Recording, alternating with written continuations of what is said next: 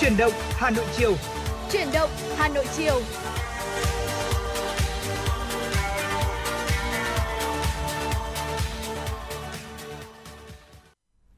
Tuấn Anh và Kim Ngân xin kính chào quý vị và các bạn. Rất vui được gặp lại quý vị và các bạn trong chương trình Chuyển động chiều phát trên sóng FM tần số 96 MHz của Đài Phát thanh Truyền hình Hà Nội. Chương trình cũng đang được phát trực tuyến trên trang web hanoitv.vn. Quý vị và các bạn thân mến, chương trình đang được phát trực tiếp với chủ đề về tin tức và âm nhạc. Hãy giữ sóng và tương tác với chúng tôi qua số hotline đó là 024 3773 6688 quý vị nhé. Quý vị và các bạn nếu có những vấn đề quan tâm, cần chia sẻ hoặc có những mong muốn tặng cho bạn bè và người thân những tác phẩm âm nhạc mà mình yêu thích hay chỉ đơn giản là một lời nhắn gửi yêu thương, hãy tương tác với chúng tôi quý vị nhé. Và xin được nhắc lại số điện thoại nóng của chương trình là 024 3773 6688. Ngoài ra chúng tôi cũng đã xuất hiện trên các nền tảng Facebook với fanpage Chuyển động Hà Nội FM96. Quý vị có thể theo dõi trang Facebook này để cùng kết nối với admin của chương trình nhé. Và mở đầu chương trình ngày hôm nay, xin mời quý vị sẽ cùng mở đầu với một giai điệu âm nhạc du dương với giọng ca của nữ ca sĩ Hồng Nhung, ca khúc Cho Em Một Ngày.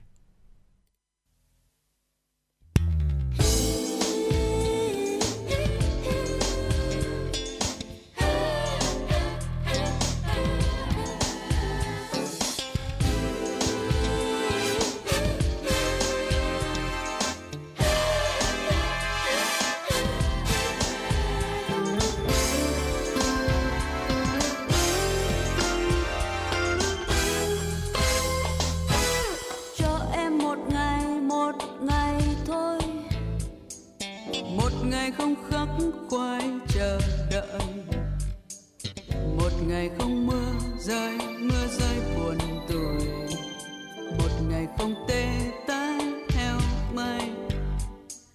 Cho em một ngày thôi, một ngày không có đêm vời vợi, một ngày đôi chân không mệt mỏi. Đường về không có lá thu rơi, là một ngày anh đến không trễ hẹn cùng em.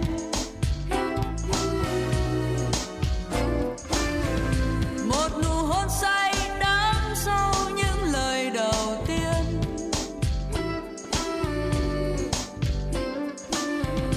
Ngày mùa đông ấm áp trong vòng tay anh nồng nàn. Một ngày cho em một ngày dịu dàng, là một ngày anh đến như ước nguyện của em. Một ngày mưa reo hát như tiếng cười của anh.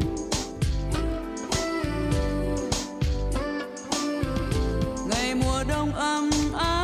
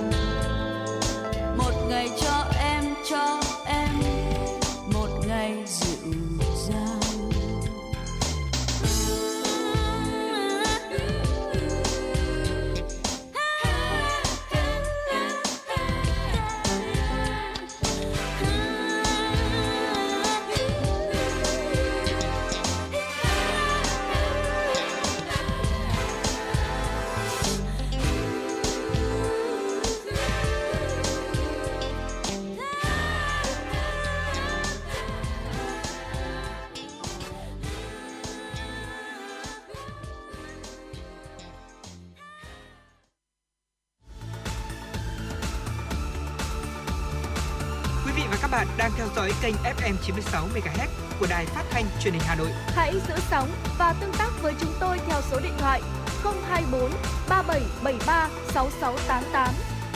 FM 96 đồng hành trên mọi nẻo đường.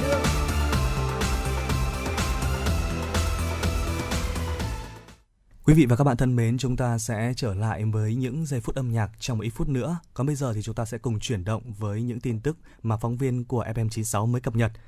Thưa quý vị, nhằm đảm bảo phòng chống dịch một cách tốt nhất, thành phố Hà Nội sẽ thực hiện giãn cách xã hội thêm 15 ngày nữa theo nguyên tắc chỉ thị 16 của Thủ tướng. Đây là thông tin từ Phó Bí thư Thường trực Thành ủy Hà Nội Nguyễn Thị Tuyến xác nhận Thường trực Thành ủy Hà Nội đã nhất trí kéo dài thời gian giãn cách xã hội toàn thành phố thêm 15 ngày đến ngày 22 tháng 8. Trước đó, trong văn bản gửi các đơn vị toàn thành phố ngày 5 tháng 8 vừa qua, Chủ tịch Ủy ban Nhân dân Hà Nội Trung Ngọc Anh giao Sở Y tế chủ trì phối hợp với các sở ngành đơn vị triển khai kịch bản chi tiết, chủ động ứng phó với dịch bệnh theo từng cấp độ diễn biến thực tế, đồng thời có phương án dự phòng trong tình huống phải kéo dài thời gian thực hiện giãn cách xã hội. Hà Nội bắt đầu thực hiện chỉ thị 17 của Ủy ban Nhân dân thành phố trên nguyên tắc chỉ thị 16 của Thủ tướng từ 6 giờ ngày 24 tháng 7. Sau gần 2 tuần, diễn biến dịch tại thủ đô có chuyển biến tích cực, song số ca mắc được phát hiện tại cộng đồng vẫn ở mức cao, chiếm từ 50 đến 60% số ca nhiễm hàng ngày. Thời gian qua, Hà Nội đã huy động lực lượng toàn thành phố để xét nghiệm, truy vết và bóc tách các F0 trong cộng đồng. Bên cạnh việc xét nghiệm sàng lọc tại nơi nguy cơ cao, thành phố cũng yêu cầu ngành y tế đẩy mạnh xét nghiệm người ho, sốt, qua đó phát hiện nhiều ổ dịch nguy hiểm như ở Đông Anh, Đống Đa, Hai Bà Trưng và Hoàng Mai. Tuy nhiên, thành phố liên tiếp phát hiện thêm nhiều chuỗi lây nhiễm phức tạp, số lượng F0 lớn như nhà thuốc Đức Tâm ở Đống Đa, công ty thực phẩm Thanh Nga, Hai Bà Trưng. Dịch bệnh tấn công vào các chuỗi siêu thị, chợ dân sinh, làm gián đoạn nhiều hoạt động đời sống của người dân. Trong đợt dịch lần thứ 4 bùng phát từ ngày 29 tháng 4, Hà Nội ghi nhận tổng cộng 1.559 trường hợp nhiễm SARS-CoV-2, chưa kể hơn 200 ca mắc trong các bệnh viện tuyến trung ương. Riêng chùm lây nhiễm mới phát hiện từ ngày 5 tháng 7 đến sáng nay đã có 1.290 trường hợp dương tính với virus. Sở Y tế Hà Nội vừa có công văn khẩn số 315 về hướng dẫn điều kiện của cơ sở tiêm chủng và tăng tốc độ diện bao phủ tiêm vaccine phòng COVID-19 gửi Ủy ban Nhân dân các quận, huyện, thị xã, Trung tâm Kiểm soát Bệnh tật CDC Hà Nội, Trung tâm Y tế các quận, huyện, thị xã. Dự kiến vaccine được phân bổ tại Hà Nội là hơn 11,3 triệu liều. Đến nay, Hà Nội đã được phân bổ hơn 2,2 triệu liều vaccine, bao gồm cả các bệnh viện, đơn vị của Trung ương đóng trên địa bàn thành phố Hà Nội. Hiện thành phố đã tiêm gần 1,2 triệu liều, hơn 20% trên dân số trên 18 tuổi ở thủ đô đã tiêm ít nhất một mũi vaccine. Để tăng tốc độ diện bao phủ tiêm vaccine, Sở Y tế Hà Nội yêu cầu các đơn vị tiếp tục tổ chức tiêm chủng và vaccine COVID-19 cho tất cả các trường hợp từ 18 tuổi trở lên trên địa bàn, căn cứ trên số lượng vaccine của Bộ Y tế cấp. Đồng thời, ưu tiên tiêm chủng cho các đối tượng theo Nghị định số 21 của Chính phủ, Quyết định số 3.355 của Bộ Y tế và theo đúng phương án số 170 của Ủy ban Nhân dân thành phố về việc triển khai chiến dịch tiêm chủng vaccine chống COVID-19. Sáng nay, thêm gần 600.000 liều vaccine AstraZeneca đã về tới sân bay Tân Sơn Nhất, Thành phố Hồ Chí Minh. Đây là lần giao vaccine thứ 7 thuộc hợp đồng đặt mua trước giữa Công ty Cổ phần Vaccine Việt Nam VNVC và AstraZeneca dưới sự hỗ trợ của Bộ Y tế.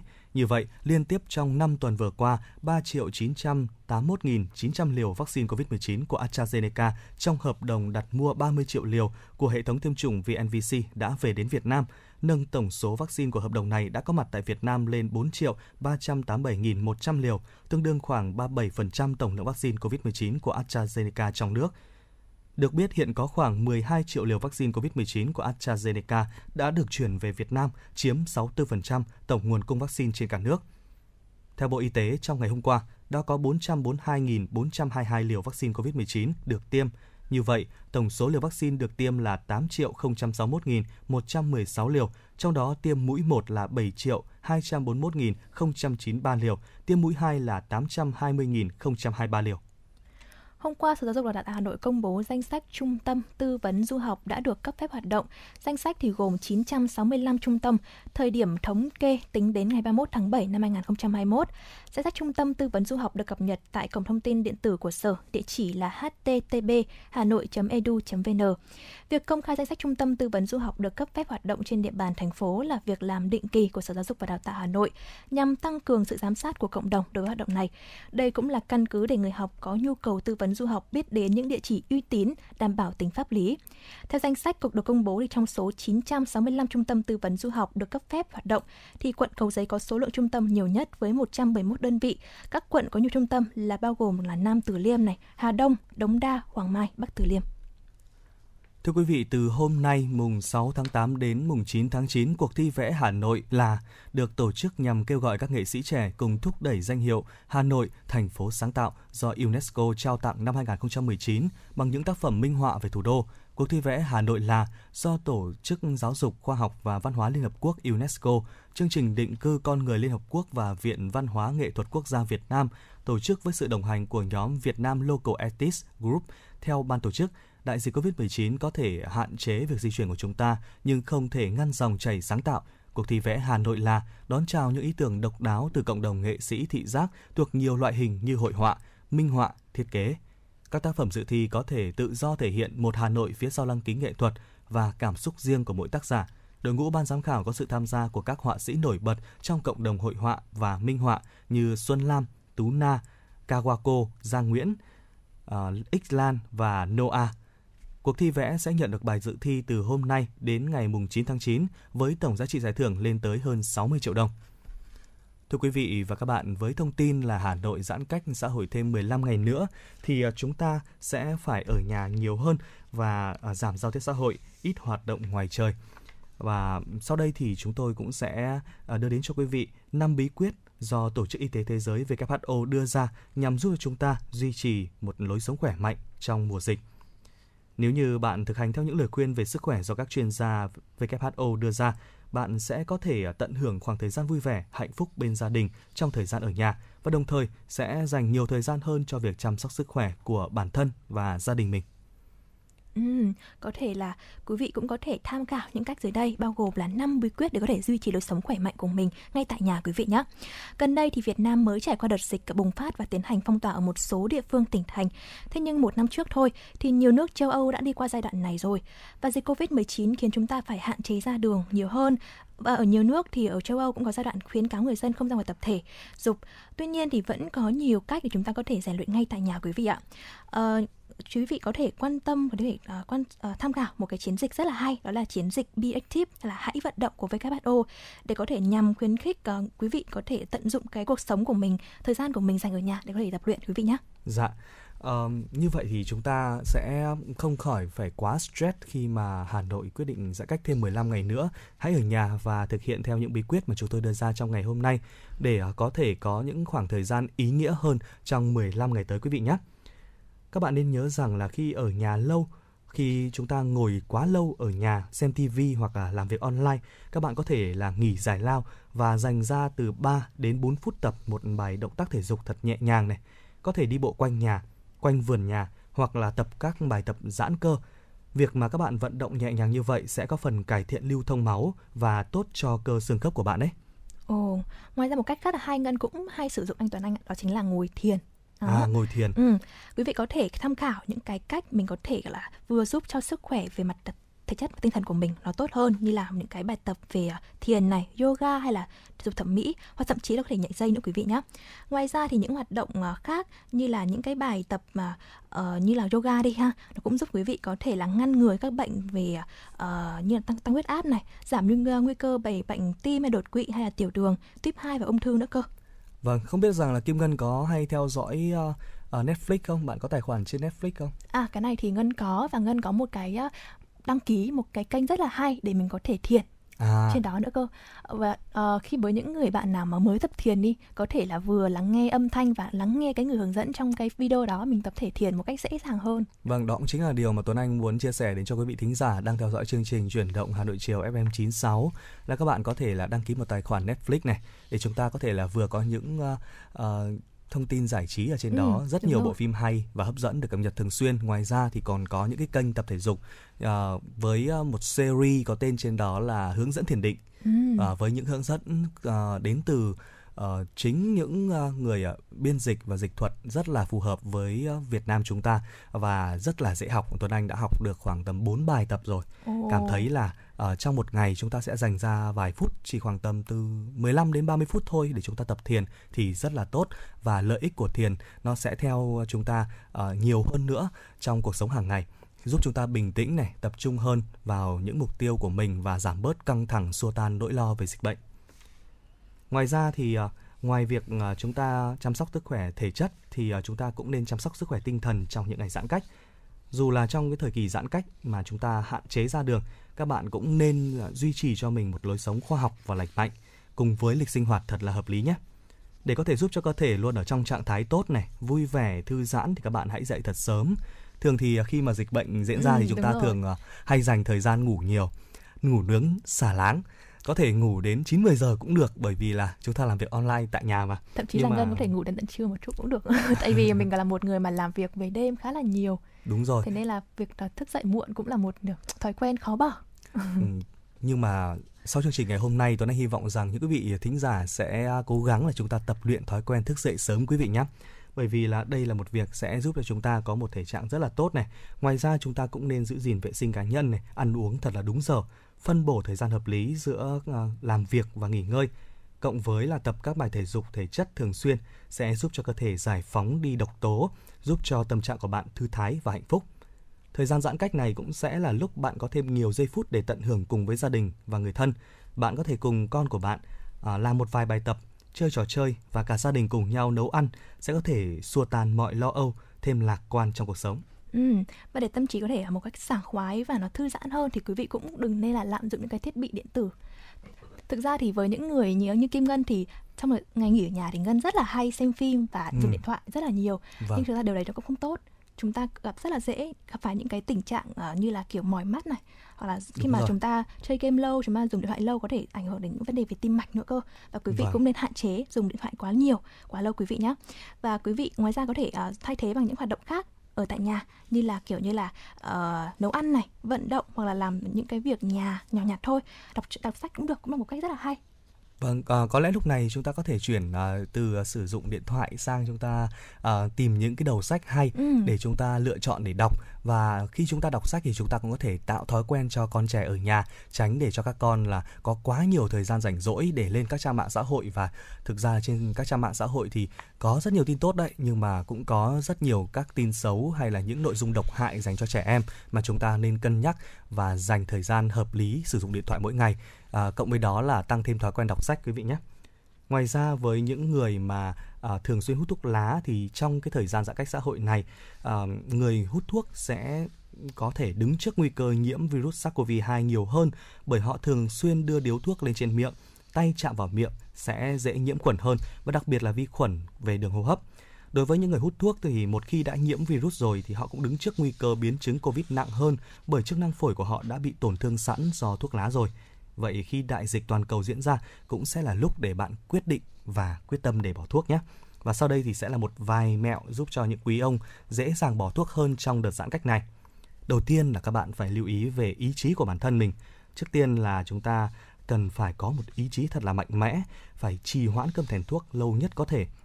Khi cơn thèm thuốc đến rồi thì bạn hãy cố gắng là hít thở sâu này để cắt cơn thèm thuốc bằng cách hít thở bằng 10 lần trước khi cho tới khi cơn thèm thuốc lá qua đi.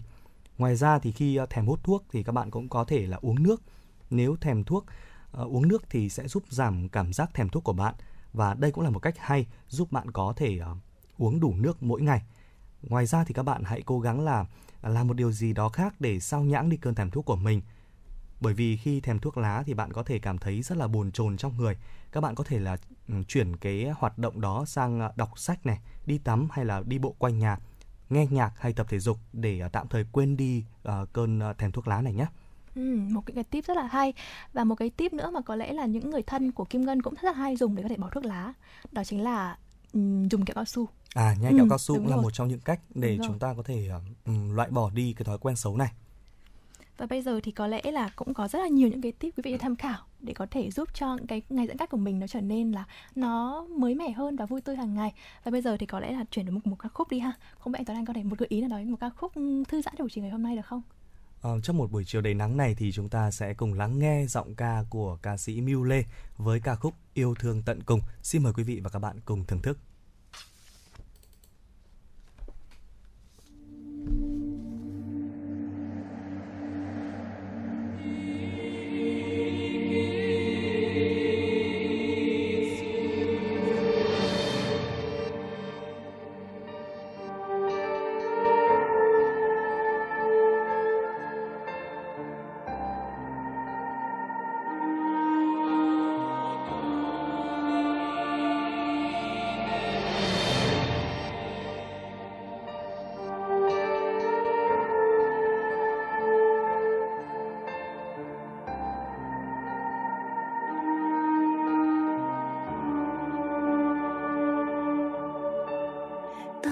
Sống bao nhiêu lần, sao không yêu nhau đến tận cùng, sao không thương nhau đến khi trời cao sập xuống. Ta được yêu bao nhiêu lần, sao không yêu nhau đến hơi cuối cùng, sao không ôm nhau đến khi mặt trời vỡ tan.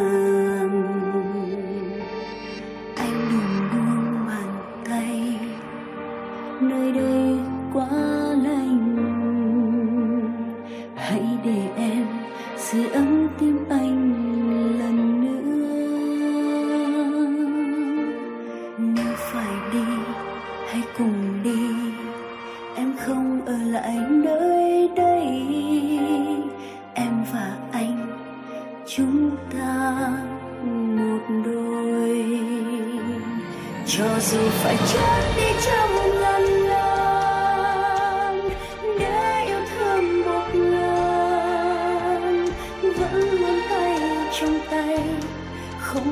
rời nhau nữa đâu, ta dìu nhau bước trên con đường tròn giống như đôi thiêu thân. Thiên đường hay ngục tối bên nhau chẳng rời.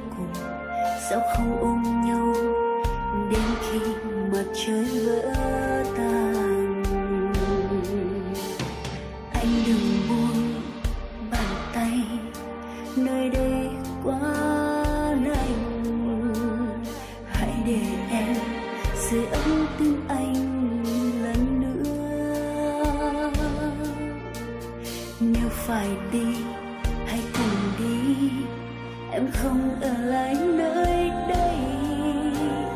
Em và anh, chúng ta một đôi. Cho dù phải chết đi trong ngàn lần để yêu thương một lần, vẫn nắm tay trong tay, không buông rời nhau nữa đâu. Ta dìu nhau bước trên con đường tròn, giống như đôi thiêu thân. Thiên đường hay ngục tối, bên nhau chẳng rời. Linh hồn em cất trong tim anh thôi, dẫu thân xác ra rời, vẫn nuôi yêu thương lớn lên trong lòng tình chúng đôi. Yêu dù là khó lên lắm lắm, trái lẫn nhau yêu thấy cũng chẳng thể đủ sắc giấc mơ bên anh chẳng rời. Thiên đường hay ngục tối, bên nhau chẳng rời.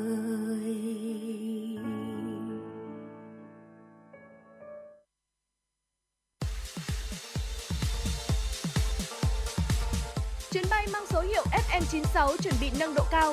Quý khách hãy thắt dây an toàn, sẵn sàng trải nghiệm những cung bậc cảm xúc cùng FM96.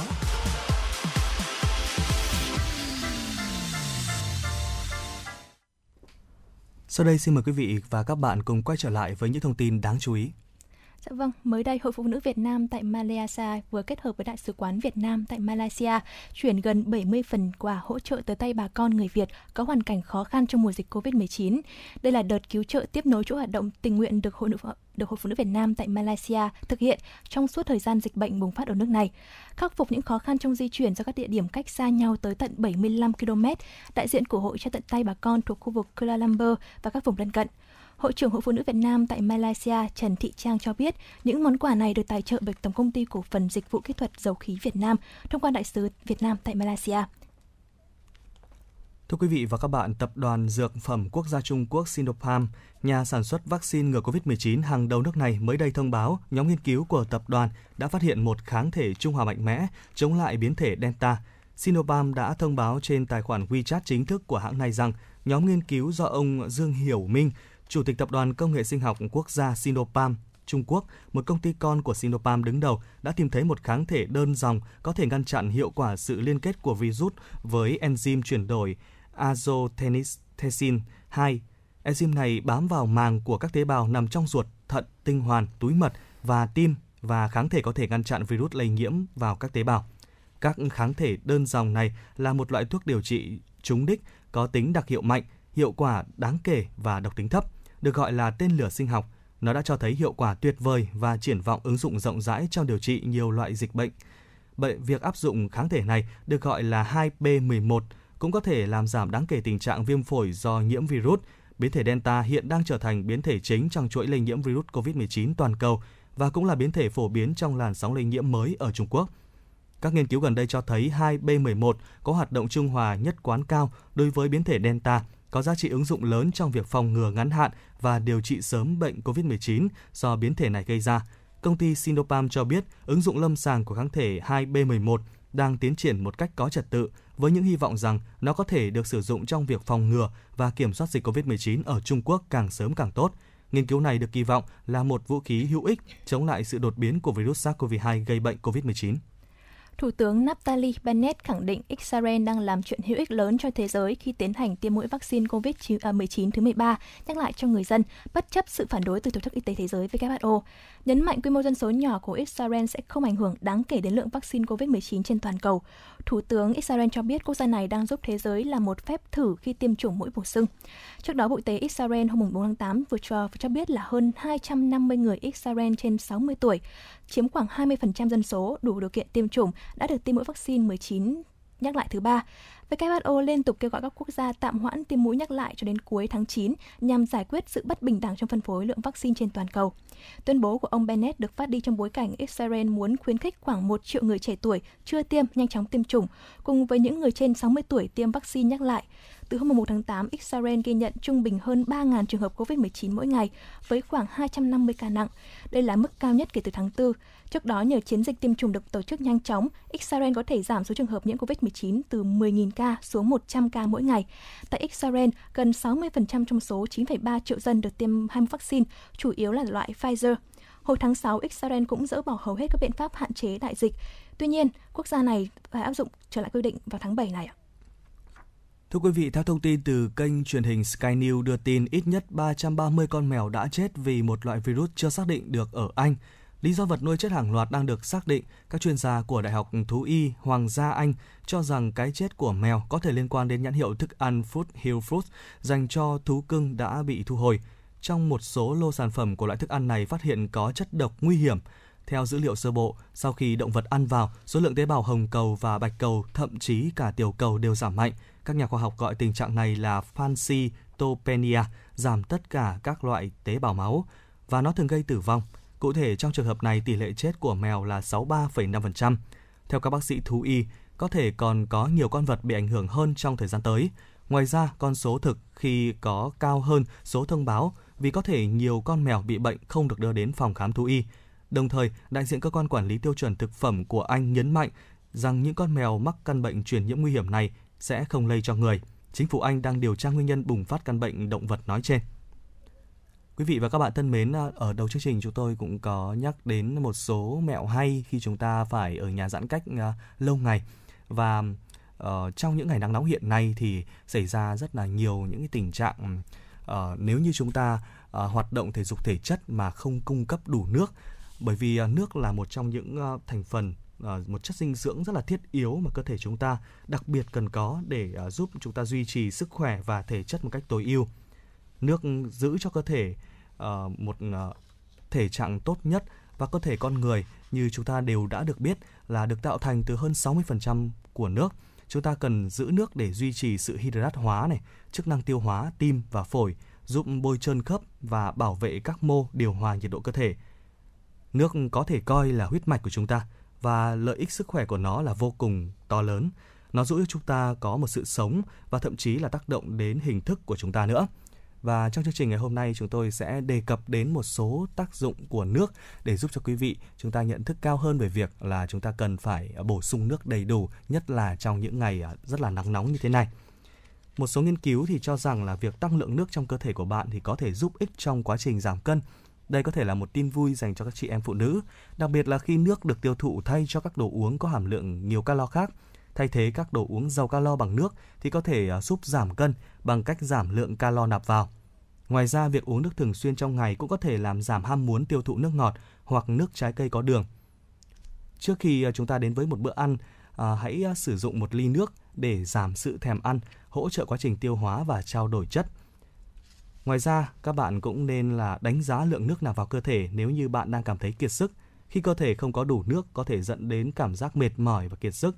Một thử nghiệm đơn giản về tình trạng mất nước so với đói đã được chứng minh là giúp kiểm soát khẩu phần ăn. Một nghiên cứu về quá trình sinh nhiệt do nước thì đã chứng minh rằng là uống nước lạnh sẽ làm tăng tiêu hao năng lượng trong cơ thể. Sự gia tăng năng lượng dường như được tạo ra bởi nỗ lực của cơ thể để làm ấm nước cân bằng với nhiệt độ cơ thể. Lý thuyết này cũng giải thích việc tăng cường trao đổi chất và giảm cân. Nếu như các chị em phụ nữ đang có nhu cầu giảm cân thì việc chúng ta uống nhiều nước hơn mỗi ngày sẽ có thể giúp ích đấy quý vị ạ. Và ngoài ra thì uống nước nhiều cũng giúp cho chúng ta cung cấp đủ nước cho da mặt, giúp cho da chúng ta căng bóng mịn màng hơn, cung cấp lượng ẩm cho da. Đúng không nào bạn Kim Ngân? Chính xác, thực ra thì Ngân ở nhà thì có luôn luôn là phải nhắc nhở mình là phải uống đầy đủ 2 lít nước, khoảng ít nhất là 2 lít nước mỗi ngày. Mình sẽ rót một cái bình khoảng 2 lít, mình sẽ đổ đầy nước ở đó, mình sẽ mang lên nhà hoặc là cầm theo bất cứ khi nào mình ra khỏi nhà. Mình luôn luôn nhắc nhở là nhất định phải uống đầy đủ nước thì mới có thể là giúp cho da dẻ của mình luôn luôn gọi là được gọi là nó đầy đủ, cho gọi là cấp ẩm cho da đó. Vâng. Đúng rồi. Ngoài ra thì nước còn có rất là nhiều tác dụng khác như là giảm chứng đầy hơi này. Chúng ta đều biết là đầy hơi là một cái cảm giác rất là khó chịu, và nguyên nhân thường là do chúng ta tiêu hóa kém, nạp vào quá nhiều natri, và nó cũng liên quan đến sự biến động của các hormone gắn với chu kỳ kinh nguyệt ở phụ nữ. Duy trì nước sẽ là biện pháp bảo vệ tự nhiên của cơ thể để ngăn ngừa tình trạng mất nước. Nếu bạn đang bị đầy hơi này, đây không phải là lúc bạn nên nhịn uống nước, bởi vì nó là một phương thuốc tự nhiên để giảm đầy hơi. Uống nhiều nước giải ra nhiều lần trong ngày sẽ ép quá trình thải độc diễn ra. Và ngoài ra thì uống đủ nước cũng là một trong những biện pháp khắc phục để giảm táo bón. Bài tiết thường xuyên cũng có thể giúp giảm đầy hơi. Mặt khác thì khi chúng ta uống nhiều nước hơn sẽ làm giảm lượng muối giữ lại trong cơ thể. Nó cũng giúp bôi trơn ruột kết và giúp đẩy nhanh quá trình loại bỏ thức ăn gây đầy bụng. Ngoài ra thì Ngân thấy là có vẻ là nước cũng sẽ giúp cho quý vị có thể là hỗ trợ tiêu hóa tốt hơn nữa. Đặc biệt khi mà mỗi lần mà Ngân bị đầy bụng mà vì ăn có thể là những cái thức ăn không hợp với cơ thể của mình, là Ngân sẽ phải uống một cái cốc nước, hoặc là một cốc nước pha với những cái loại đồ nó hơi dễ tiêu một chút để mình có thể cảm thấy thoải mái hơn. Uống nước không đủ cũng có thể ảnh hưởng đến việc tiêu hóa. Các bạn có thể gây ra những cái vấn đề như là táo bón. Để giữ cho mọi thứ nó có thể diễn ra với tốc độ đều đặn và thoải mái hơn thì hãy đảm bảo là uống đầy đủ nước mỗi ngày, và ít nhất là khoảng độ 2 lít nước mỗi ngày quý vị nhé. Và câu hỏi của nhiều người đưa ra là nước rất là quan trọng với cuộc sống của chúng ta như thế. Thế nhưng mà uống bao nhiêu nước mỗi ngày thì là đủ? Thì ngay sau đây chúng tôi cũng sẽ chia sẻ đến cho quý vị luôn. Yêu cầu về nước thì sẽ khác nhau ở mỗi người dựa trên độ tuổi này, môi trường và mức độ hoạt động. Và theo các nhà dinh dưỡng thì lượng nước tham khảo trong chế độ ăn uống mới nêu rõ là phụ nữ thì nên tiêu thụ từ 2,7 lít. Đó, như bạn Kim Ngân vừa chia sẻ thì bạn uống khoảng 2 lít nước mỗi ngày, thì uống tăng lên một chút cũng không sao nha. Và nam giới thì nên tiêu thụ nhiều hơn một tí, đó là 3,7 lít nước mỗi ngày, thông qua các loại đồ uống khác nhau là 80%, hoặc là trong thực phẩm cũng có chứa nước mà là 20%. Cơ thể tiêu hao nước thì sẽ thông qua cơ chế tự nhiên như là đổ mồ hôi này, thở và khi chúng ta đi vệ sinh. Nếu chúng ta hoạt động thể chất trong điều kiện khí hậu nóng hay có thể là bị sốt hoặc có các triệu chứng như tiêu chảy hoặc nôn mửa thì lượng nước sẽ càng bị mất đi nhiều hơn. Tất cả lượng nước mất đi thì cần được thay thế để giữ cho cơ thể khỏe mạnh và đủ nước. Nước tiểu cũng là một dấu hiệu để báo cho bạn biết rằng là cơ thể của bạn đã đủ nước hay không. Nếu như nước tiểu trong và không vàng thì đây là một dấu hiệu tốt cho thấy bạn đang uống đủ nước. Hy vọng rằng là những quý vị thính giả thông qua những chia sẻ của chúng tôi trong chương trình ngày hôm nay có thể nhận thức rõ ràng hơn về tầm quan trọng của nước và biết cách làm sao để chúng ta uống đủ nước mỗi ngày, đảm bảo cho chúng ta có một sức khỏe tốt nhất để phòng tránh dịch bệnh. Tiếp theo chương trình thì xin mời quý vị sẽ cùng lắng nghe một ca khúc rất là quen thuộc với giọng ca của nam ca sĩ Đan Trường, ca khúc mang tên Mãi Mãi Một Tình Yêu.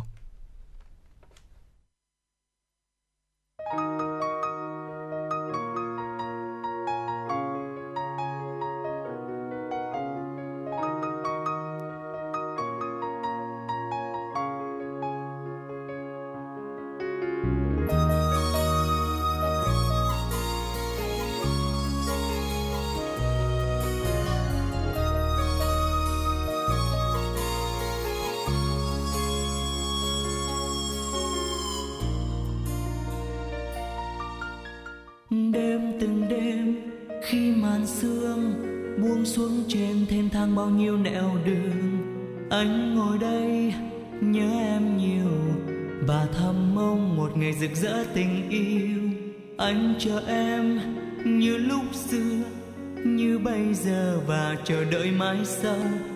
Cho dù mưa giông, cho dù nắng cháy, anh vẫn chờ. Những tiếng cười rộn vang khung trời, rồi lúc dối hơn em lặng im không nói. Những tháng ngày hồn nhiên nô đùa tuổi thơ tuyệt vời người ơi. Chiếc lá vàng nhẹ rơi cung đàn, những nốt nhạc cho bài ca anh hát.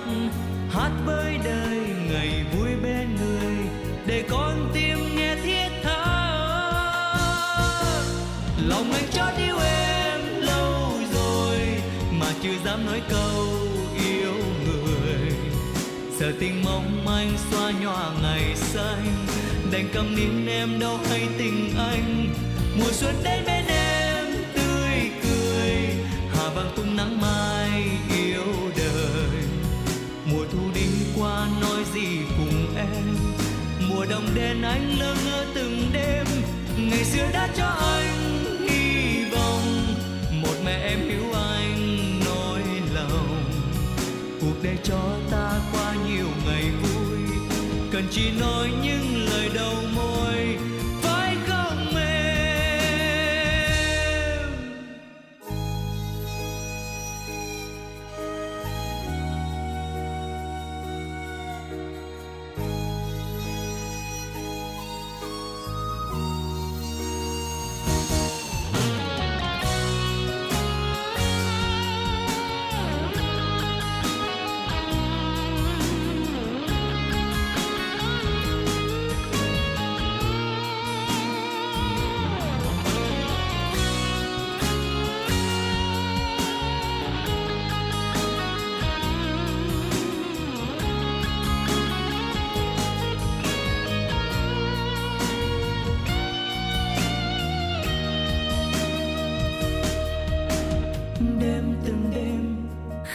Sương buông xuống trên thênh thang bao nhiêu nẻo đường, anh ngồi đây nhớ em nhiều và thầm mong một ngày rực rỡ tình yêu. Anh chờ em như lúc xưa, như bây giờ và chờ đợi mãi sau. Cho dù mưa giông, cho dù nắng cháy, anh vẫn chờ. Những tiếng cười rộn vang khung trời, rồi lúc dối hơn em lặng im không nói. Những tháng ngày hồn nhiên nô đùa tuổi thơ tuyệt vời người ơi. Chiếc lá vàng nhẹ rơi cung đàn, những nốt nhạc cho bài ca anh hát, hát với đời ngày vui bên người để con tim nghe thiết tha. Lòng anh chót yêu em lâu rồi mà chưa dám nói câu yêu người, giờ tình mong manh xóa nhòa ngày xanh, đành câm nín em đâu hay tình anh. Mùa xuân đến bên em tươi cười, hà bằng tung nắng mai yêu đời. Mùa thu đinh qua nói gì cùng em, mùa đông đến anh lơ ngơ từng đêm. Ngày xưa đã cho anh hy vọng, một mẹ em hiểu anh nỗi lòng. Cuộc để cho ta qua nhiều ngày vui, cần chỉ nói những lời đầu môi, phải không em?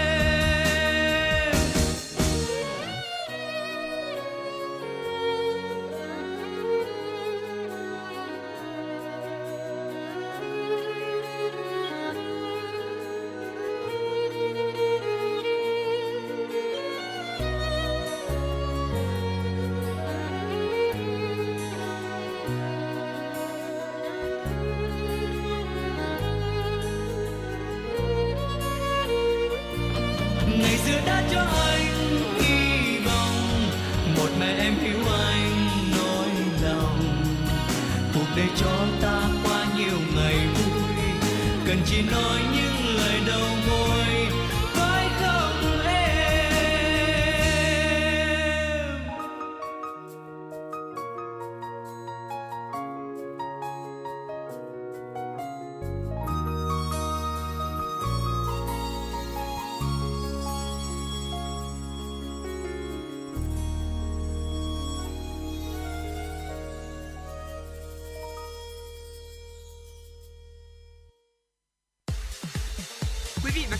Trên chuyến bay mang số hiệu FM96.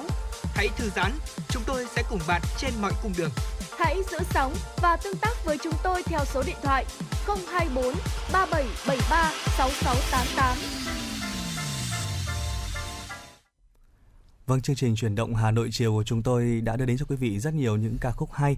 Và nếu như quý vị đang muốn lắng nghe một ca khúc của mình yêu thích thì hãy nhớ số điện thoại nóng của chương trình quý vị nhé, 024 3773 6688. Còn bây giờ chúng ta sẽ cùng quay lại với những tin tức đáng chú ý trong buổi chiều hôm nay. Thưa quý vị và các bạn, sau 5 năm từ năm 2014 đến năm 2020 triển khai hợp tác với Tập đoàn Bưu chính Viễn thông Việt Nam VNPT về đẩy mạnh ứng dụng viễn thông công nghệ thông tin, tỉnh Lào Cai đã đạt được những thành tựu đáng kể trong triển khai chính quyền điện tử. Đây cũng là nền tảng vững chắc để Tập đoàn VNPT và Ủy ban Nhân dân tỉnh Lào Cai tiếp tục hợp tác toàn diện về viễn thông và chuyển đổi số giai đoạn 2021-2025. Tính đến hết năm 2020, với sự đồng hành của Tập đoàn VNPT, tỉnh Lào Cai đã cơ bản hoàn thành mục tiêu về hạ tầng kết nối theo lộ trình.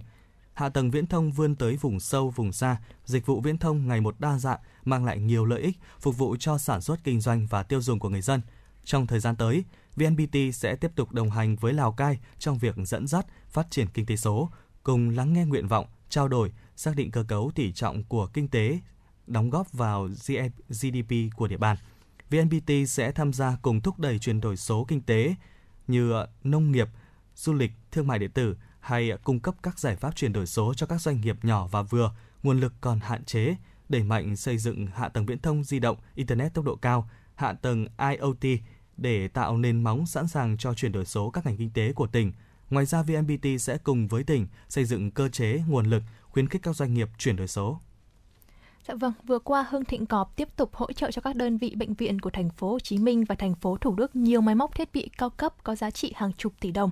Với tinh thần vì cộng đồng, Hưng Thịnh Corp sau hàng loạt các hoạt động tài trợ khác, tuần qua lại tiếp tục tài trợ nhiều trang thiết bị cao cấp cho thành phố Hồ Chí Minh và thành phố Thủ Đức, bao gồm là 200 máy thở oxy dòng cao cấp, 50.000 bộ kit xét nghiệm nhanh, máy monitor theo dõi bệnh nhân, giường bệnh, xe cứu thương, v.v. với tổng kinh phí là hơn 35 tỷ đồng.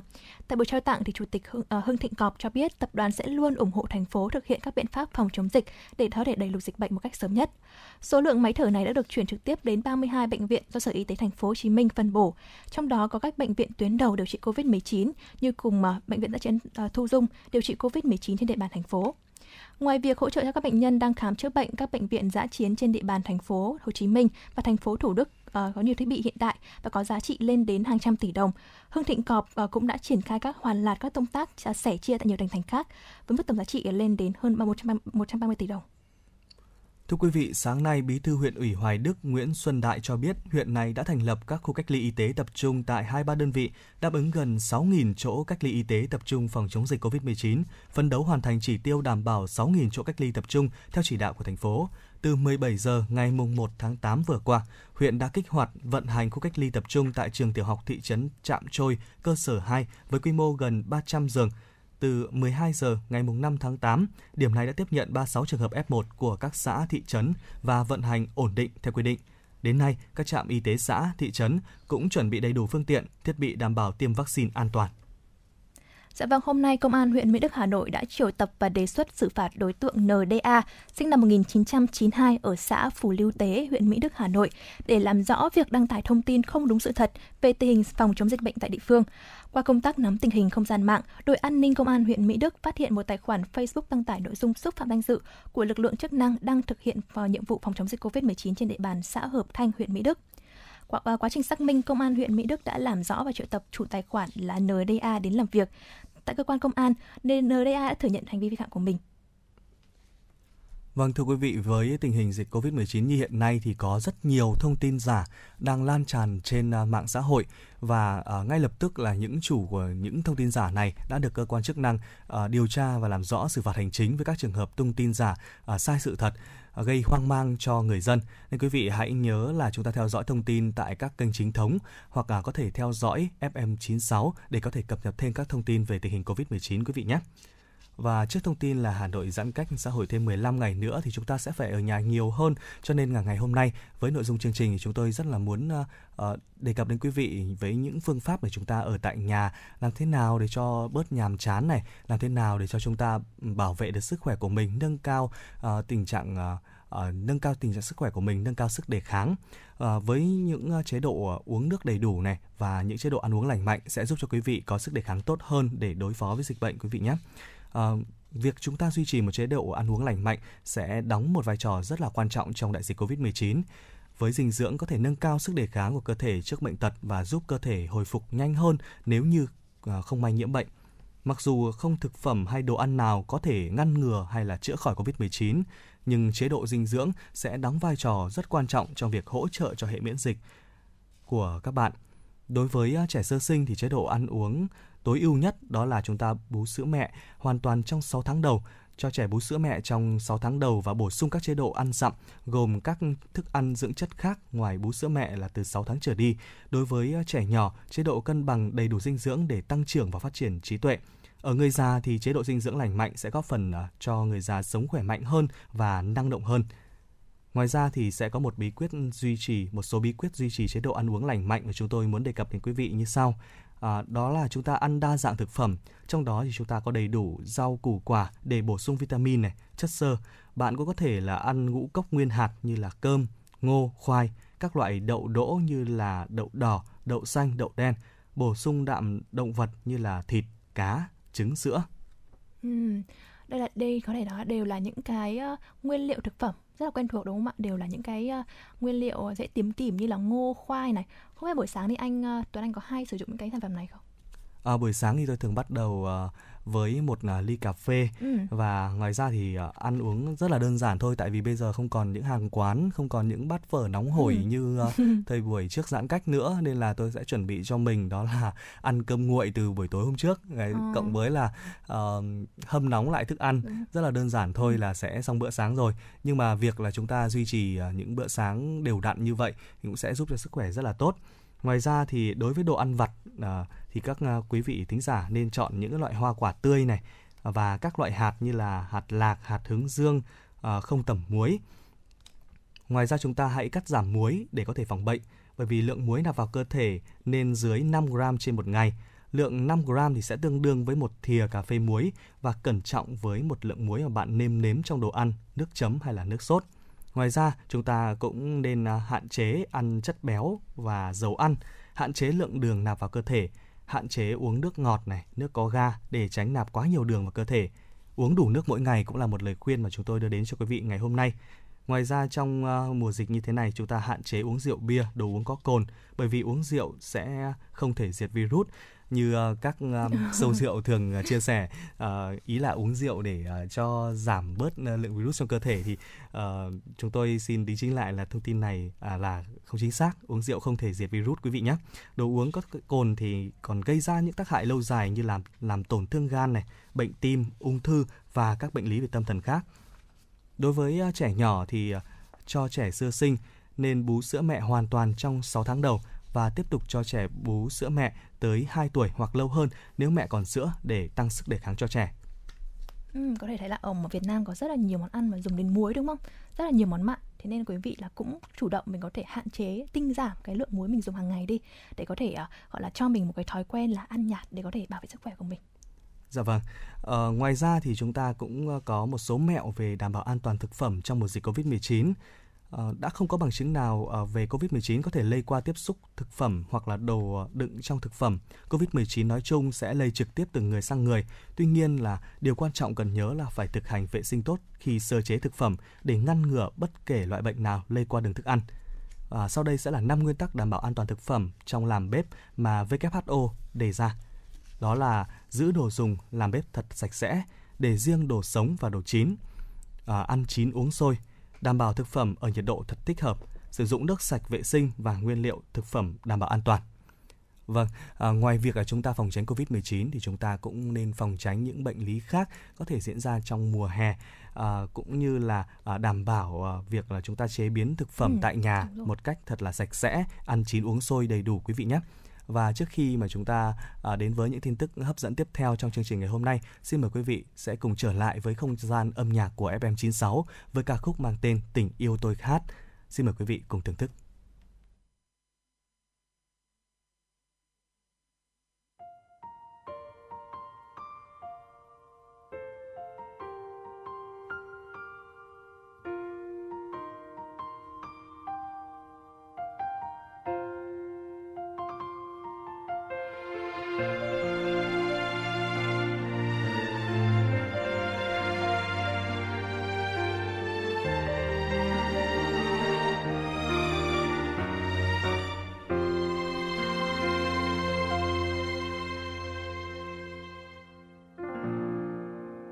Có cơn mưa nào qua đây, sao trời trong xanh là thế, giá như em còn bên tôi, giá như tôi đừng lặng lẽ.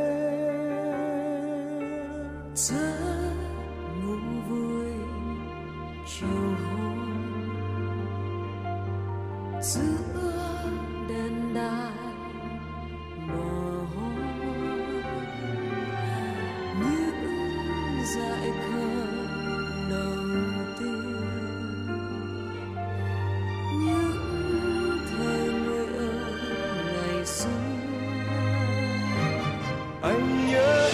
buồn vui nơi đó. Anh nhớ em từng đêm gió về, bao ước mơ một thời thiếu nữ, theo lá rơi con sông mùa thu. Xuân thứ tha mùa xuân đi mãi, em ghé qua dừng chân đứng lại, đông đến chi niềm vui nước mắt, che vẫn xanh hai bên đường ta. Theo gió qua miền quê hoang vắng, cho tiếng dương cầm đêm chết lặng. Em có nghe tình yêu tôi hát khi nắng xôn xao trên hàng cây.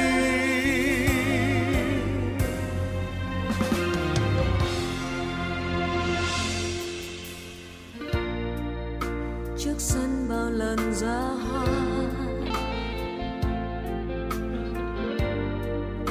bao lần trăng treo đầu ngõ, giá như em còn bên tôi, giá như tôi đừng lặng lẽ ngủ vui chiều hôm.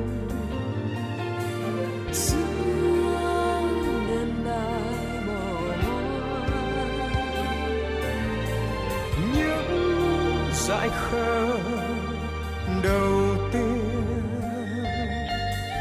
những thề nguyện ngày xưa. Anh nhớ em buồn vui nơi đó, anh nhớ em từng đêm gió về, bao ước mơ một thời thiếu nữ, theo lá rơi con sông mùa thu. Xuân thứ tha mùa xuân đi, dừng chân đứng lại, đông đến chỉ niềm vui nước mắt, che vẫn xanh hai bên đường ta. Theo gió qua miền quê hoang vắng, cho tiếng dương cầm đêm chết lặng. Em có nghe tình yêu tôi hát khi nắng xôn xao trên hàng cây. Đến bao giờ vườn đầy hoa trắng rơi, chôn vùi nơi đó em lặng yên, bao niềm hạnh phúc thật gần giữ cuộc đời nhồi nhô. Bao lần dòng tố đã đi qua đời anh, bao hoàng hôn tiếng ngắt rơi trên dòng sông, bao bình minh trói trang trên miền quê hương nắng gió. Sống rất hiền và đại dương rất xanh, trên bờ cát trắng những dấu chân trẻ thơ, em ngồi ca hát một mình giữa quang trời bỏ quê.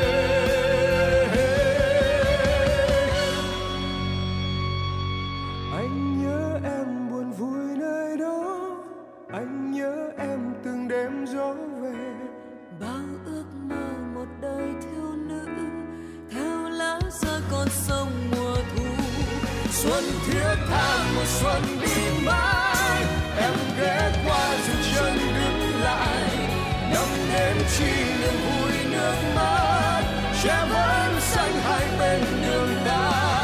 Em có nghe tình yêu tôi hát, xa vắng đi niềm kiêu hãnh nào, đong nỗi đau đầy bàn tay bé, ai đó nơi xa xôi chờ mong.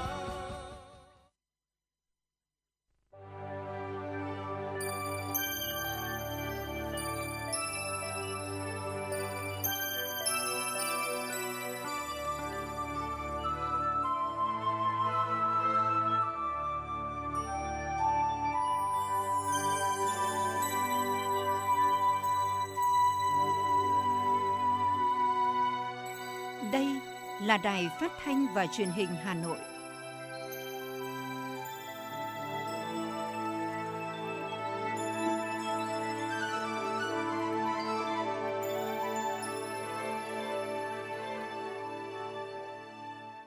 Quý vị và các bạn thân mến, quý vị và các bạn đang theo dõi chương trình Chuyển động Hà Nội chiều của Đài Phát thanh Truyền hình Hà Nội. Chương trình cũng đang được phát trực tuyến trên trang web hanoitv.vn. Quý vị có vấn đề cần quan tâm, chia sẻ hoặc có mong muốn được tặng bạn bè, người thân một tác phẩm âm nhạc yêu thích, một lời nhắn yêu thương, hãy tương tác với chúng tôi qua số điện thoại của chương trình 024 3773 6688. Và bây giờ là những tin tức mà chúng tôi vừa cập nhật. Thưa quý vị và các bạn, trao đổi với báo chí sáng nay, Phó Bí thư Thường trực Thành ủy Hà Nội Nguyễn Thị Tuyến xác nhận thông tin Thường trực Thành ủy Hà Nội đã nhất trí kéo dài thời gian giãn cách xã hội toàn thành phố thêm 15 ngày đến ngày 22 tháng 8. Trước đó, trong văn bản gửi các đơn vị toàn thành phố ngày 5 tháng 8, Chủ tịch Ủy ban Nhân dân Hà Nội Chu Ngọc Anh giao Sở Y tế chủ trì phối hợp với các sở, ngành, đơn vị triển khai kịch bản chi tiết chủ động ứng phó với dịch bệnh theo từng cấp độ, diễn biến thực tế, có phương án dự phòng trong tình huống phải kéo dài thời gian thực hiện giãn cách xã hội.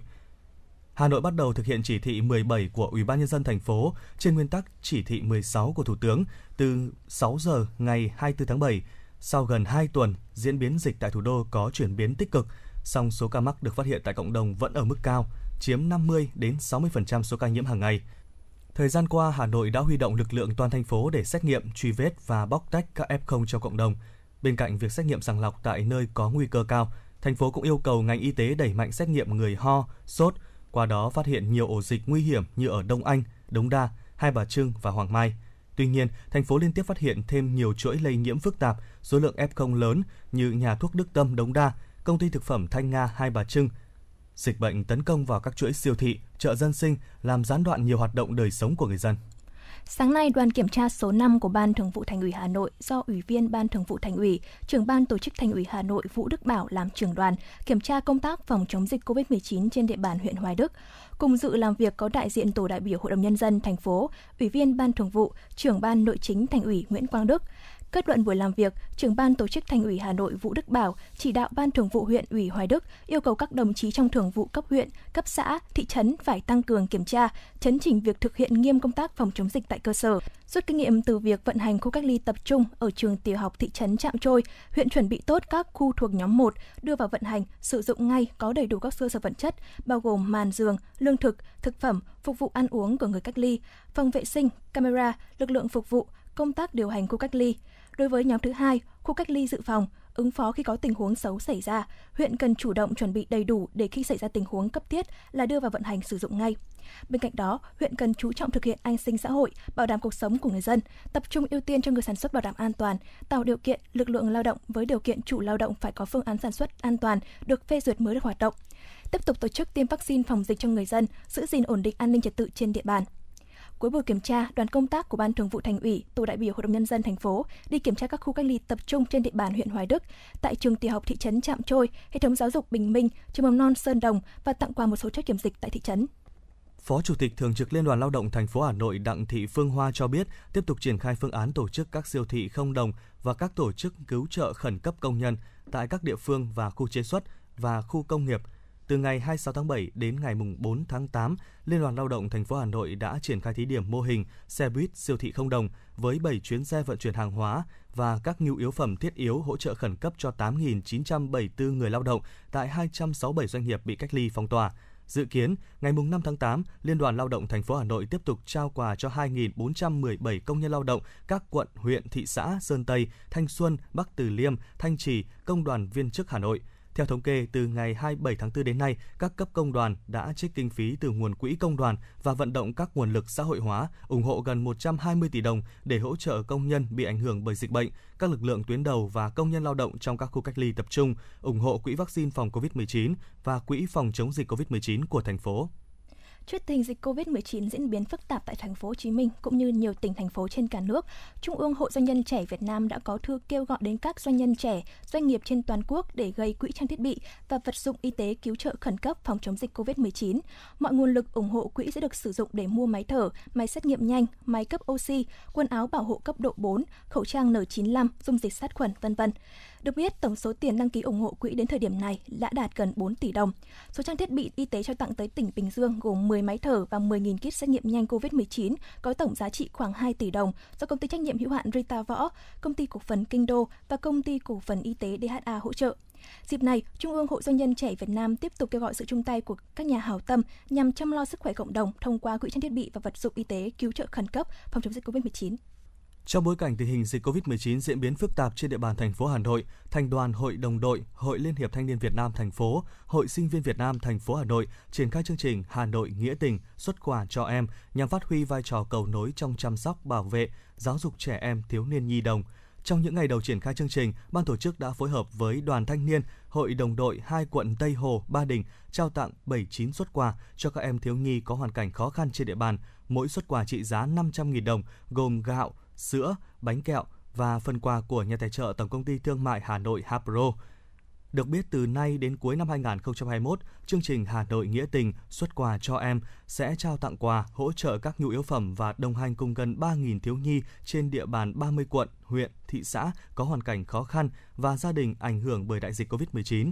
Thông qua các hoạt động này, Thành đoàn, Hội Đồng đội thành phố Hà Nội kêu gọi các cơ sở trực thuộc tiếp tục có những việc làm cụ thể, thiết thực để chăm lo cho thiếu niên, nhi đồng trên địa bàn.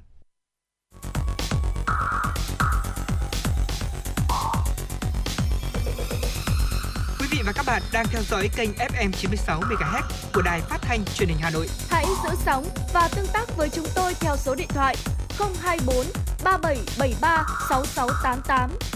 FM 96 đồng hành trên mọi nẻo đường. Trong nhiệm kỳ 2015-2020, Đảng bộ thành phố đã chọn khâu đột phá là tiếp tục đẩy mạnh cải cách hành chính, tạo bước chuyển biến mạnh về kỷ luật, kỷ cương, ý thức, trách nhiệm, chất lượng phục vụ nhân dân của đội ngũ cán bộ, công chức, cải thiện môi trường đầu tư, thúc đẩy, nâng cao hiệu quả đầu tư và sản xuất kinh doanh trên địa bàn thủ đô. Theo đó, một trong những định hướng trọng tâm phát triển thủ đô là nâng cao hiệu lực, hiệu quả quản lý, điều hành của hệ thống chính quyền các cấp. Sau 5 năm, hiệu lực, hiệu quả hoạt động của chính quyền các cấp được tăng cường. Phương pháp chỉ đạo điều hành có sự đổi mới mạnh mẽ theo hướng 5 rõ. Rõ người, rõ việc, rõ trách nhiệm, rõ quy trình, rõ hiệu quả. Một việc, một đầu mối xuyên suốt. Thành phố đã tích cực rà soát, đơn giản hóa, rút ngắn thời gian giải quyết đối với 261 thủ tục hành chính, tỷ lệ dịch vụ công trực tuyến mức độ 3, 4 đạt 100%, dẫn đầu cả nước. Chỉ số cải cách hành chính của Hà Nội liên tiếp trong 3 năm 2017, 2018, 2019 xếp thứ 2 trên 63 tỉnh, thành phố, cho thấy thủ đô đã có hướng đi đúng và ổn định trong nâng cao năng lực quản lý điều hành. Tuy nhiên, bên cạnh kết quả tích cực, trong một số lĩnh vực vẫn tồn tại những hạn chế, trong đó chỉ số hài lòng về sự phục vụ hành chính CPAT và chỉ số hiệu quả quản trị hành chính công PAPI vẫn không được như mong muốn. Từ thực tế đó, nhiệm kỳ 2020-2025, Đảng bộ thành phố tiếp tục lựa chọn khâu đột phá về nội dung này gắn với thực hiện thí điểm quản lý theo mô hình chính quyền đô thị. Giám đốc Sở Nội vụ Hà Nội Vũ Thu Hà cho biết, thành phố xác định tập trung nâng cao hơn nữa hiệu lực, hiệu quả quản lý, điều hành của chính quyền các cấp gắn với thực hiện thí điểm quản lý theo mô hình chính quyền đô thị nhằm mục tiêu xuyên suốt là phục vụ ngày càng tốt hơn người dân và doanh nghiệp. Thành phố sẽ tiếp tục sắp xếp, tinh gọn tổ chức bộ máy, đẩy mạnh cải cách hành chính, nâng cao chất lượng đội ngũ cán bộ, công chức, viên chức. Giám đốc Sở Nội vụ Hà Nội Vũ Thu Hà cho biết. Nội dung này khi triển khai chúng tôi cảm thấy là rất thuận lợi vì khi các đối tượng, các đầu mối khi triển khai đều đã nắm rất rõ cái tinh thần, các nội dung của chương trình và các quan điểm chỉ đạo. Cho nên khi đến làm là về mặt tư tưởng, chúng tôi lo nhất khi triển khai chính quyền đô thị là cái tâm tư của đội ngũ cán bộ công chức. Nhưng mà lần này khi rà soát, sắp xếp các nội dung thì rất êm. Từ cái rà soát, sắp xếp, xét chuyển, những trường hợp tự nguyện xin rút, những trường hợp không đủ điều kiện bằng cấp, những trường hợp xét chuyển về bố trí sắp xếp ở 13 đơn vị thì làm rất êm. Chúng ta triển khai, tuyên truyền và phổ biến một cách rất công khai, rõ ràng. Việc thí điểm thực hiện mô hình chính quyền đô thị phải bảo đảm 5 quan điểm. Thứ nhất là bảo đảm sự lãnh đạo toàn diện và đổi mới phương thức lãnh đạo của cấp ủy Đảng. Thứ hai là tiếp tục nâng cao chất lượng hoạt động của Hội đồng Nhân dân, đẩy mạnh và phát huy được vai trò của Hội đồng Nhân dân, vai trò của Mặt trận Tổ quốc và các tổ chức chính trị xã hội liên quan đến công tác giám sát và phản biện, phát huy được quyền làm chủ của nhân dân. Thứ ba là bảo đảm được sự lãnh đạo, quản lý tập trung thống nhất của Ủy ban Nhân dân thành phố, quận, thị xã, theo ngành, lĩnh vực và theo địa bàn. Nâng cao tính tự chủ của thành phố trong quản lý và phát triển, tiếp tục đẩy mạnh, phân cấp, phân quyền phù hợp với đặc thù đô thị. Thứ tư là đổi mới hoạt động của Ủy ban Nhân dân phường. Trước đây, phường là một đơn vị hành chính bao gồm Ủy ban Nhân dân và Hội đồng Nhân dân, thì hiện tại chuyển sang mô hình Ủy ban Nhân dân phường là cơ quan hành chính nhà nước trên địa bàn.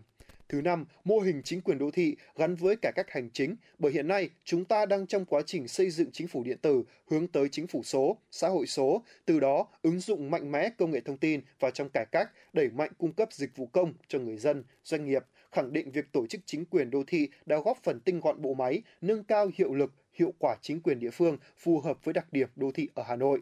Bà Nguyễn Thị Lan, Phó Chủ tịch Ủy ban Nhân dân phường Định Công, quận Hoàng Mai cho biết. Chúng tôi tin tưởng rằng mô hình chính quyền đô thị sẽ giúp chúng ta xây dựng được một bộ máy hành chính tinh giản, gọn nhẹ, hiệu quả, năng động, linh hoạt và thân thiện và hướng tới nền hành chính hiện đại phục vụ nhân dân ngày càng tốt hơn.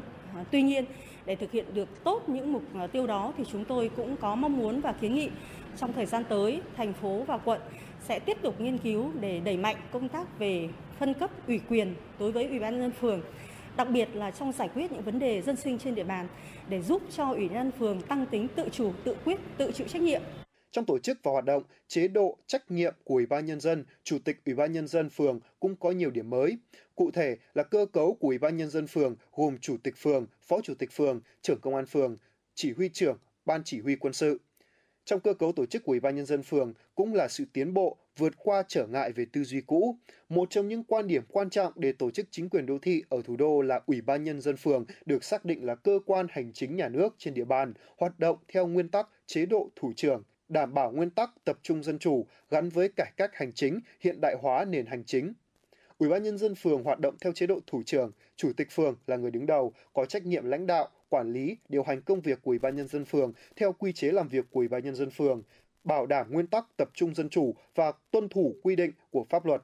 Những điểm mới trong việc thực hiện mô hình chính quyền đô thị tại Hà Nội sẽ giải phóng được các nguồn lực, phát huy vai trò chủ động, trách nhiệm, sáng tạo của các địa phương trong quá trình phục vụ người dân một cách tốt nhất, đáp ứng sự hài lòng của nhân dân, thúc đẩy sự phát triển kinh tế xã hội. Tuy nhiên, quá trình triển khai thí điểm mô hình chính quyền đô thị cũng đã bộc lộ một số bất cập cần được xem xét, giải quyết. Đề cập đến vấn đề này, ông Nguyễn Anh Tuấn, Bí thư Đảng ủy, Chủ tịch Ủy ban Nhân dân phường Quang Trung, quận Đống Đa cho biết. Chủ tịch Ủy ban Nhân dân phường là thực hiện cơ chế thủ trưởng, chịu trách nhiệm toàn diện mọi hoạt động của Ủy ban Nhân dân.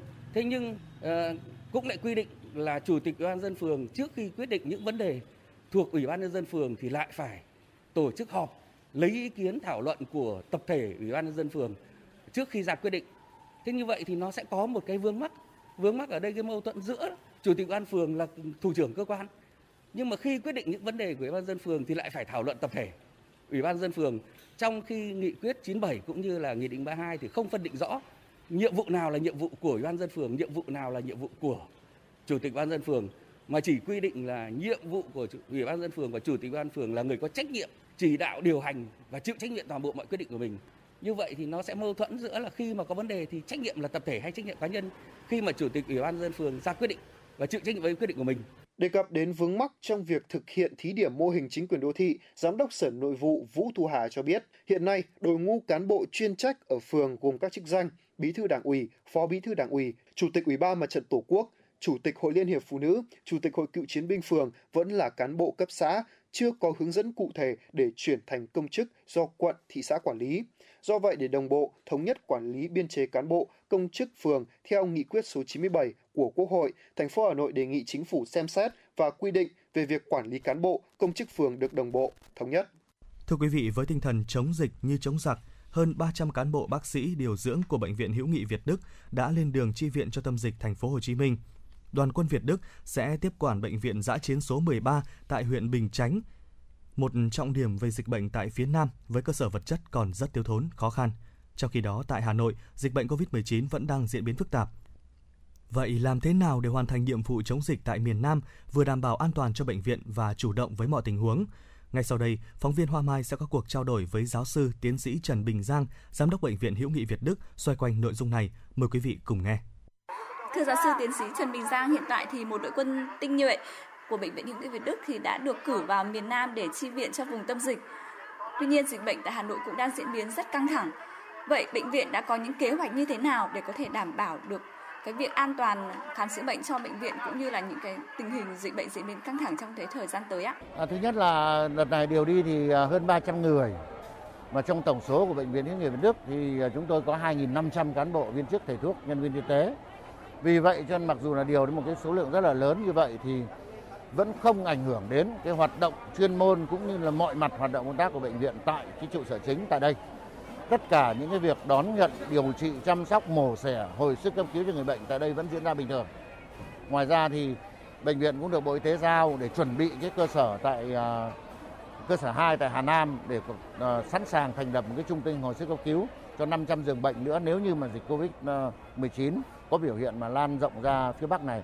Cho nên là tất cả mọi việc vẫn đang được chuẩn bị và tiến hành rất là tốt.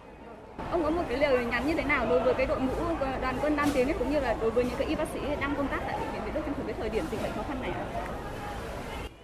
Cái lời nhắn gửi của chúng tôi muốn gửi đến các em đấy là cái đội quân đi vào trong thành phố Hồ Chí Minh thì thứ nhất là các em phải đoàn kết, phát huy tinh thần độc lập tự chủ, cùng với nhau vượt qua mọi khó khăn để mà hoàn thành nhiệm vụ. Cái điểm thứ hai đấy là mình phải phát huy cái trình độ chuyên môn, cái kinh nghiệm của mình trong vấn đề khám chữa bệnh, trình độ cao từ trước đến nay để mà đem lại cái lợi ích, để mà điều trị cho người bệnh được đạt cái kết quả tốt nhất. Và cái điểm thứ ba cũng rất quan trọng, đấy là làm sao phải tuân thủ được các cái nguyên tắc về mặt chuyên môn cũng như là nguyên tắc, đặc biệt là nguyên tắc về phòng chống dịch để làm sao đoàn quân ra đi thì không có người nào mà bị lây nhiễm bệnh. Cái đấy chúng tôi lo nhất và cũng đã tổ chức các cái lớp tập huấn kể cả ở đây trong 2 ngày vừa qua trước khi các em đi và khi vào thành phố Hồ Chí Minh lại tiếp tục tập huấn nữa để làm sao các em đảm bảo rằng là làm việc tốt nhưng mà cũng đảm bảo an toàn. Cái đấy là chúng tôi hết sức là quan ngại bởi vì đã có những cái đồng nghiệp ở các cái bệnh viện khác mà đã bị lây nhiễm trong khi mà tác nghiệp rồi. Thì còn đối với lại bệnh viện tại đây thì tất cả mọi người ở đây sẽ phải cố gắng hơn để mà làm những cái nhiệm vụ mà những cái người ra đi để lại để đảm bảo cho công tác chăm sóc và điều trị, khám chữa bệnh, mổ xẻ cho người bệnh ở đây vẫn được giữ được bình thường và người bệnh vẫn an tâm điều trị tại bệnh viện. Và một phần nữa đấy là giữ cho bệnh viện cũng phải được an toàn. Ông đánh giá như thế nào về cái sự hỗ trợ của các mạnh thường quân cũng như là của nhân dân khi mà hỗ trợ các về trang thiết bị máy móc, về trang thiết bị bảo hộ để có thể đảm bảo cho các y bác sĩ yên tâm lên đường chống dịch? Trong những cái giai đoạn mà nước sôi lửa bỏng như thế này thì cái việc mà chuẩn bị của một cá nhân hoặc một đơn vị thì không bao giờ đủ. Chính vì vậy cái sự chung tay góp sức của tất cả mọi người, của mọi tầng lớp, của mọi đơn vị, của mọi cá nhân, của mọi cơ quan tổ chức đối với cái việc phòng chống dịch cũng như là giúp cho cái việc các thầy thuốc và các nhân viên y tế đi tham gia chống dịch để mà có thể làm việc hiệu quả thì chúng tôi đều hết sức là trân trọng.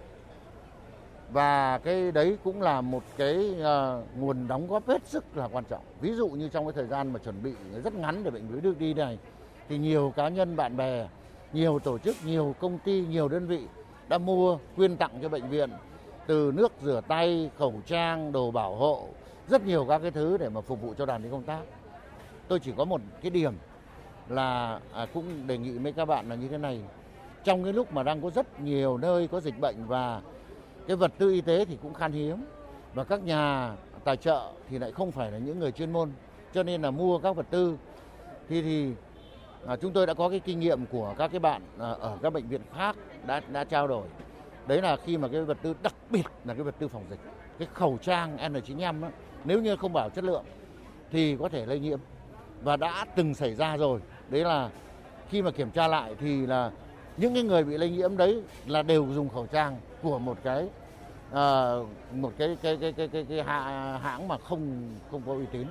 Cho nên là cũng mong là các nhà tài trợ, các mạnh thường quân ấy, nên tìm mua những cái thiết bị nó đảm bảo cái chất lượng, có nguồn gốc xuất xứ chuẩn mực, và đặc biệt là đối với người Đức thì là cái nơi mà các anh em là vào cái tuyến đầu, tức là thành lập cái trung tâm hồi sức, tức là trực tiếp tiếp xúc với những người bệnh nặng nhất, ở cái tình trạng phải thở máy, ở cái tình trạng là nằm tại chỗ phải chăm sóc toàn diện tất cả các thứ, thì những cái trang bị bảo hộ như là khẩu trang N95, như là bộ đồ bảo hộ, như là kính chắn thì đều phải đảm bảo tiêu chuẩn và phải đảm bảo đủ để cho anh em làm việc thì mới có thể làm việc tốt được. Chứ nếu như mà chúng ta lại bị dùng những cái đồ mà cái khẩu trang không có tiêu chuẩn, cuối cùng anh em bị lây nhiễm thì cái này rất nguy hiểm. Và tôi cũng rất mong là các cái nhà tài trợ, các mạnh thường quân và các công ty nên chú ý cái chuyện này khi mà chúng ta tìm mua các cái sản phẩm y tế để mà giúp cho các cái nơi tuyến đầu vào trong chiến chống dịch. Dạ vâng, trân trọng cảm ơn giáo sư tiến sĩ Trần Bình Giang đã nhận lời trả lời phỏng vấn của Đài Phát thanh và Truyền hình Hà Nội. Dạ vâng, thưa quý vị và các bạn, vừa rồi là cuộc trao đổi giữa phóng viên Hoa Mai với giáo sư tiến sĩ Trần Bình Giang, giám đốc Bệnh viện Hữu nghị Việt Đức về vấn đề đảm bảo an toàn bệnh viện trong mọi tình huống. Xin được quay trở lại với những tin tức mà chúng tôi vừa cập nhật. Sáng nay, thêm 592.100 liều vaccine COVID-19 của AstraZeneca đã về tới tân sân bay Tân Sơn Nhất, thành phố Hồ Chí Minh. Đây là lần giao vaccine thứ 7 thuộc hợp đồng đặt mua trước giữa Công ty Cổ phần Vaccine Việt Nam VNVC và AstraZeneca dưới sự hỗ trợ của Bộ Y tế.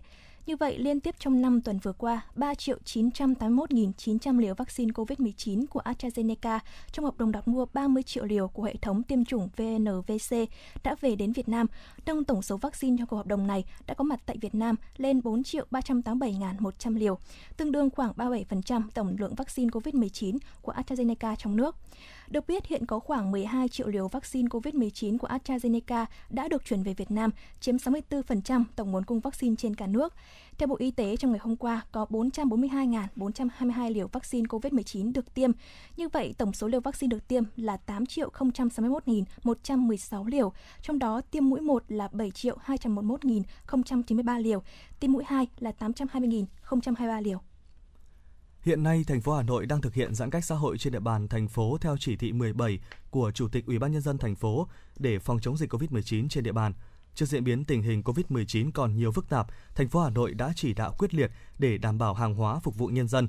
Theo đó, các doanh nghiệp, các địa phương đã tăng cường mở thêm các điểm bán hệ thống Vinshop, đã mở cửa đưa vào hoạt động 800 điểm bán hàng thiết yếu trên 30 quận, huyện, thị xã. Sở đang phối hợp với Bưu điện Hà Nội tiếp tục mở thêm 472 điểm bán hàng thiết yếu. Các quận, huyện, thị xã đã xây dựng phương án tổ chức triển khai điểm bán hàng trong tình huống dịch COVID-19. Trong đó, mỗi phường xã ít nhất tổ chức 1 điểm bán. Những nơi chưa có chợ, tổ chức tối thiểu từ 2 điểm bán trở lên, rà soát các điểm đất trống, sân vận động, bến xe đang dừng hoạt động, các chợ đang hoạt động chưa hết công suất. Đối với các địa phương ở các cửa ngõ ra vào thủ đô để giúp thành phố làm nơi trung chuyển hàng hóa, giãn cách cho các chợ đầu mối đang dừng hoạt động.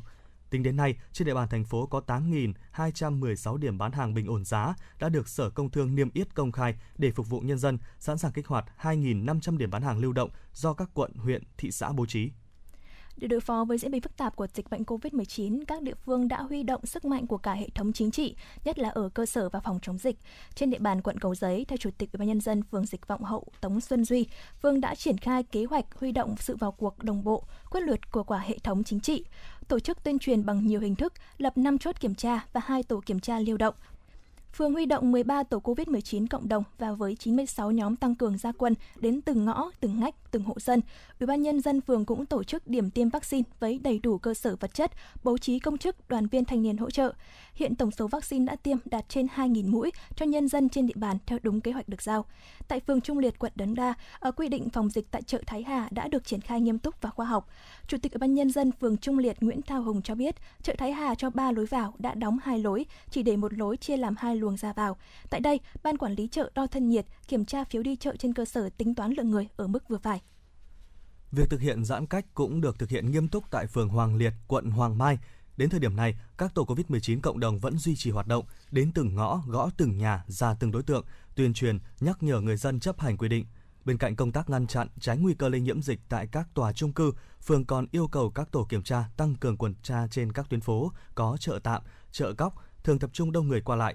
Phó Chủ tịch Ủy ban Nhân dân phường Giáp Bát, quận Hoàng Mai Nguyễn Quỳnh Hoa cũng cho biết, để huy động sức mạnh của cả hệ thống chính trị cơ sở vào phòng chống dịch, Ủy ban Nhân dân phường lập 9 chốt vùng xanh an toàn ở 9 khu dân cư trên địa bàn và lập 3 chốt cứng tại trục đường chính, ngõ 897 Giải Phóng, Cầu Trắng Giải Phóng và tại ngã 5 Kim Đồng, Giáp Bát, 2 chốt tại ngõ Giáp Bát. Ủy ban Nhân dân huyện Đông Anh đã tổ chức diễn tập phương án kịch bản phòng chống dịch ở cấp độ cao nhất. Theo Phó Chủ tịch Ủy ban Nhân dân huyện Nguyễn Thị Tám, huyện đã huy động toàn bộ đội ngũ y bác sĩ nghỉ hưu, y tá học đường và hàng nghìn tình nguyện viên tham gia công tác phòng chống dịch. Đặc biệt, huyện đã hoàn thành xây dựng phương án khu cách ly tập trung từ 3.000 đến 5.000 người theo chỉ đạo của thành phố.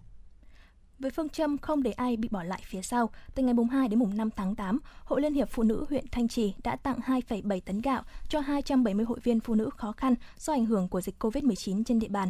Hội Liên hiệp Phụ nữ xã Tân Triều đã xung phong nhận nhiệm vụ mỗi ngày nấu 60 đến 65 suất cơm tặng lực lượng tham gia trực chốt tại các điểm cách ly, kinh phí 1,5 triệu đồng một ngày. Hội Liên hiệp Phụ nữ xã Liên Ninh tặng 2 ruộng rau, hàng ngày đã hỗ trợ 64 gia đình bị phong tỏa trong thôn Thọ Am. huy động sức mạnh của cả hệ thống chính trị tham gia công tác phòng chống dịch COVID-19. Những ngày qua, Hội Liên hiệp Phụ nữ huyện Đan Phượng đã có nhiều hoạt động thiết thực, hiệu quả. Thị trấn Phùng, huyện Đan Phượng là địa phương ghi nhận số ca dương tính với SARS-CoV-2 nhiều nhất huyện với 6 trường hợp. Ủy ban nhân dân thị trấn đã phong tỏa các khu vực có ca F0 là 206 hộ dân với 587 nhân khẩu. Hội Liên hiệp Phụ nữ thị trấn đảm nhận việc cung cấp lương thực, thực phẩm hàng ngày cho các hộ dân khu vực phong tỏa và cách ly. Ủy ban nhân dân huyện Hoàn Đức đã cũng kiểm tra chặt chẽ việc phòng dịch tại các chợ. Huyện chỉ đạo các đơn vị liên quan lập sổ theo dõi người ra vào chợ, tổ chức mua hàng hóa theo quy định một chiều, thực hiện đo thân nhiệt, khai báo y tế, quy định 5K ngay tại cổng chợ, thu, kiểm soát và quản lý thẻ vào chợ, đồng thời thực hiện giãn cách giữa các khu kinh doanh, gian hàng trong chợ.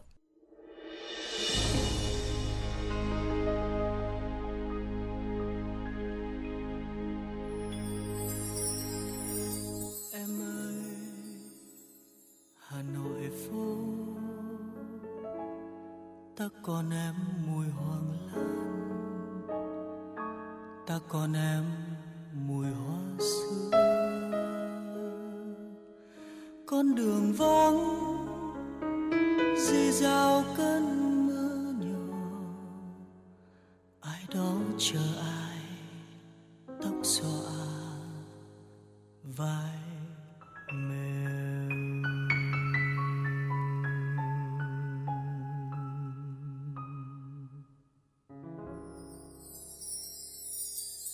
Ta còn em cây bạc mồ côi mùa đông, ta còn em nóc phố mồ côi mùa đông, mảnh trăng mồ côi mùa đông. Mùa đông năm ấy tiếng dương cầm trong căn nhà đổ, tan lễ chiều sao còn vọng tiếng chuông ngân. Ta còn em một màu xanh thời gian, một chiều vai tóc em bay, chợt nhỏ chợt hiện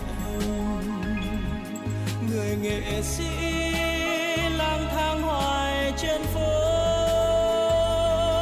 bỗng thấy mình chẳng nhớ nổi một con đường.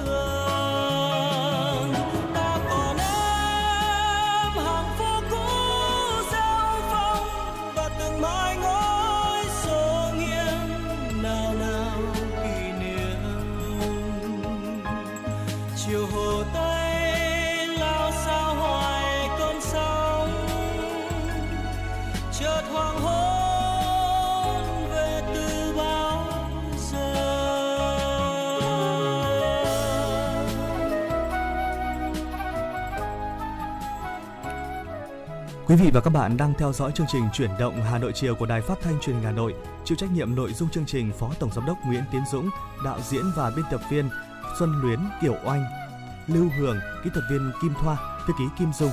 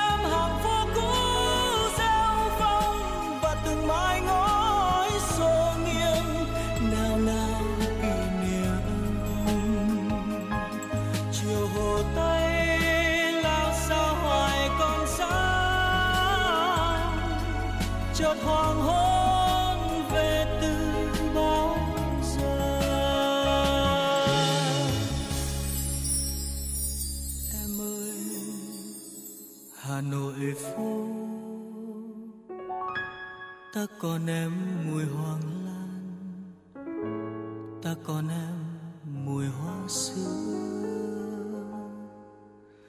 Con đường vắng rì rào cơn mưa nhỏ, ai đó chờ ai, tóc xõa ai, vai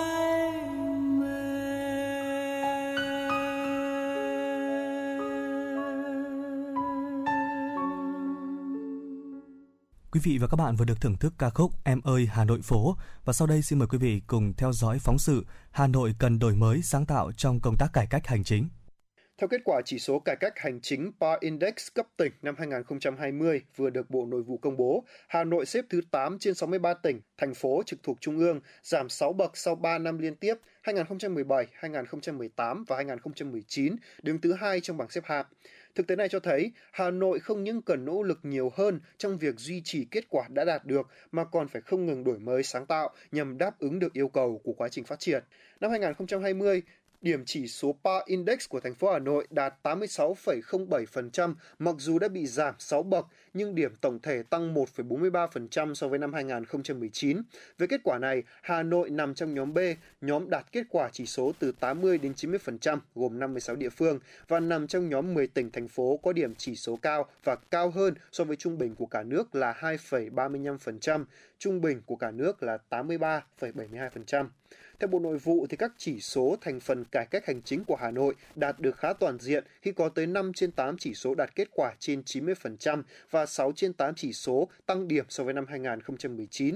Tiêu biểu là chỉ số thành phần công tác chỉ đạo điều hành đạt 97,48%, xây dựng và tổ chức thực hiện văn bản quy phạm pháp luật đạt 92,33%, đứng đầu cả nước, cải cách thủ tục hành chính đạt 98,66%, cải cách tổ chức bộ máy đạt 92,52%, xây dựng và nâng cao chất lượng đội ngũ cán bộ, công chức viên chức đạt 91,14%. Dù có cố gắng nhưng Hà Nội vẫn còn một số nội dung, tiêu chí thành phần chưa đạt điểm, chưa có sự cải thiện hoặc có cải thiện nhưng chưa đạt kết quả cao như xây dựng khung kiến trúc chính quyền điện tử, thực hiện giải ngân kế hoạch đầu tư vốn ngân sách nhà nước, thu ngân sách, tỷ lệ dịch vụ công trực tuyến mức độ 3 và 4 được tích hợp, cung cấp trên cổng dịch vụ công quốc gia. Đáng lưu ý, Hà Nội còn tới 8 tiêu chí thành phần đạt 0 điểm, thuộc các lĩnh vực cải cách tài chính công, hiện đại hóa hành chính và tác động của cải cách hành chính đến người dân, tổ chức và phát triển kinh tế xã hội của thành phố. Trong khi đó, ở một số tiêu chí thành phần thuộc lĩnh vực xây dựng và nâng cao chất lượng đội ngũ cán bộ công chức viên chức, cải cách tài chính công thì mức tăng chưa có sự bứt phá. Sở Nội vụ Hà Nội cho biết, từ kết quả chỉ số PA Index năm 2020, Sở Nội vụ đã phân tích, tìm nguyên nhân và đưa ra giải pháp để khắc phục nhằm nâng cao thứ hạng trong thời gian tới. Trong đó, thành phố phân công rõ trách nhiệm cho các sở ngành liên quan trong việc tham mưu Ủy ban Nhân dân thành phố các nội dung, ban hành ngay các văn bản thuộc thẩm quyền của thành phố về quản lý sử dụng tài sản công, không để tình trạng bị trừ điểm nhiều năm liên tiếp về nội dung này. Nâng cao tỷ lệ dịch vụ công trực tuyến mức độ 3 và 4 của thành phố tích hợp trên cổng thông tin dịch vụ công quốc gia. Cùng với đó, các sở ngành cần tập trung xây dựng, trình thành phố phê duyệt khung kiến trúc, chính quyền điện tử để triển khai diện rộng. Ông Bùi Dương, quận Long Biên cho biết. Người dân có thể ngồi tại nhà, truy cập vào cổng dịch vụ công quốc gia để có thể thực hiện các cái thủ tục của mình mà không cần phải đến cơ quan nhà nước. Đặc biệt là rất nhiều các thủ tục đã được cung cấp dịch vụ công mức độ 4, tức là người dân có thể nhận kết quả, trả kết quả tại nhà. Vì vậy mà các cái việc triển khai giải quyết thủ tục hành chính hiện nay vẫn diễn ra bình thường. Điểm nổi bật đó là cái việc mà thực hiện tổ chức các cái cuộc họp ở trên môi trường mạng. Thứ hai là việc tổ chức đánh giá cán bộ hàng tháng ở trên phần mềm. Thì với việc này đã giúp cho các cái công tác chỉ đạo điều hành của quận Long Biên cũng như thực hiện các cái nhiệm vụ của cán bộ quận Long Biên trở nên hiệu quả hơn trước đây rất nhiều. Hiện nhiều đơn vị đã quyết tâm thực hiện với các chỉ tiêu rất cụ thể trong năm 2021, tiêu biểu như Sở Giáo dục và Đào tạo Hà Nội có kế hoạch triển khai đo lường sự hài lòng ở các trường học. Quận Hoàn Kiếm phấn đấu 100% hồ sơ thủ tục hành chính của quận và phường được trả kết quả đúng và trước hạn, đồng thời đặt mục tiêu xây dựng, ban hành đề án xây dựng chính quyền điện tử gắn với phát triển đô thị thông minh. Ông Phạm Tuấn Long, Chủ tịch Ủy ban Nhân dân quận Hoàn Kiếm cho biết. Việc ứng dụng công nghệ thông tin trong công tác quản lý nhà nước cũng như là quản lý về đô thị, thì quận Hoàn Kiếm cũng là cái đơn vị đăng ký với thành phố và quận cũng đã có một đề án riêng để xây dựng quận Hoàn Kiếm trở thành đô thị thông minh trong thời gian tới. xác định vai trò trách nhiệm của huyện trong việc cải thiện, nâng cao chỉ số PA Index, Bí thư huyện ủy, Chủ tịch Ủy ban nhân dân huyện Gia Lâm Lê Anh Quân cho biết, huyện sẽ xác định rõ khâu yếu và có giải pháp khắc phục ngay từ các phòng ban, đồng thời tăng cường kiểm tra công vụ để siết chặt kỷ luật, kỷ cương để công tác cải cách hành chính có hiệu quả thực chất. Về vấn đề này, ông Nguyễn Việt Hồng, quận Đống Đa cũng cho biết: tập trung tuyên truyền, vận động nhân dân, đặc biệt là đưa về các tổ dân phố để làm sao đó để nhân dân nhận thức được các cái ứng dụng hiệu quả của cái dịch vụ công trực tuyến mức 3/4. Đấy, tăng cường cái này là chỉ đạo chung của cả thành phố rồi, mà chúng tôi cũng đang kết hợp với tuyên truyền trên hệ thống cổng điện tử của quận, rồi qua các cái bảng tin ở dân phố để làm sao nâng cao cái nhận thức của người dân lên, để làm sao đẩy cái dịch vụ công chung cả quận, đặc biệt là mức 3 và dần dần tiến đến mức 4. Thể hiện rõ quyết tâm thay đổi, Sở Nội vụ đã ban hành công văn số 1980 ngày 12 tháng 7 năm 2021 về việc đăng ký sáng kiến, giải pháp, ý tưởng mới trong công tác cải cách hành chính năm 2021. Theo đó, các sở, ban, ngành, Ủy ban nhân dân quận, huyện, thị xã tập trung vào các nội dung còn hạn chế, tồn tại của ngành, địa phương hoặc giải pháp mang tính đột phá, góp phần nâng cao hiệu quả công tác cải cách hành chính của các cơ quan, địa phương hoặc thành phố. Quyết tâm đồng bộ đó chính là yếu tố quyết định để thành phố Hà Nội khôi phục được thứ hạng về chỉ số PA Index năm 2021 và những năm tiếp theo ở nhóm đầu của cả nước, tạo hiệu quả thực chất.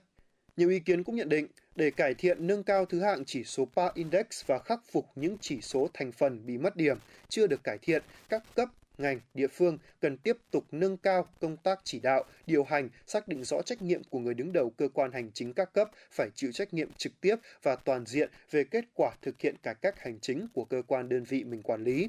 Cùng với đó, các sở, ngành, địa phương tiếp tục thực hiện rà soát, đơn giản hóa thủ tục hành chính, loại bỏ các chi phí không chính thức cho người dân, doanh nghiệp, kịp thời công bố công khai và cập nhật thủ tục hành chính trên cổng dịch vụ công, trang thông tin điện tử của các cơ quan, đơn vị và tại nơi tiếp nhận hồ sơ giải quyết thủ tục hành chính. Ngoài ra, trong tình hình dịch COVID-19 còn đang diễn biến phức tạp, thành phố và các cơ quan chức năng có giải pháp đa dạng hình thức đào tạo, bồi dưỡng nhằm nâng cao năng lực, kỹ năng giao tiếp của cán bộ, công chức, viên chức, đặc biệt là đội ngũ trực tiếp công dân, đổi mới phương thức đánh giá gắn với hiệu quả công việc, qua đó khen thưởng, động viên kịp thời những gương điển hình tiên tiến, những cá nhân tập thể có sáng kiến áp dụng hiệu quả trong công việc, xử lý nghiêm những trường hợp tiêu cực, nhũng nhiễu, vi phạm kỷ luật, kỷ cương hành chính, văn hóa ứng xử. Đặc biệt, các cấp ngành phải chú trọng hơn nữa trong việc cung cấp các dịch vụ công trực tuyến trên cổng dịch vụ công quốc gia nhằm tạo thuận lợi tối đa cho các tổ chức, cá nhân thực hiện việc tiếp nhận và xử lý các phản ánh kiến nghị của người dân, doanh nghiệp kịp thời, đúng quy định pháp luật.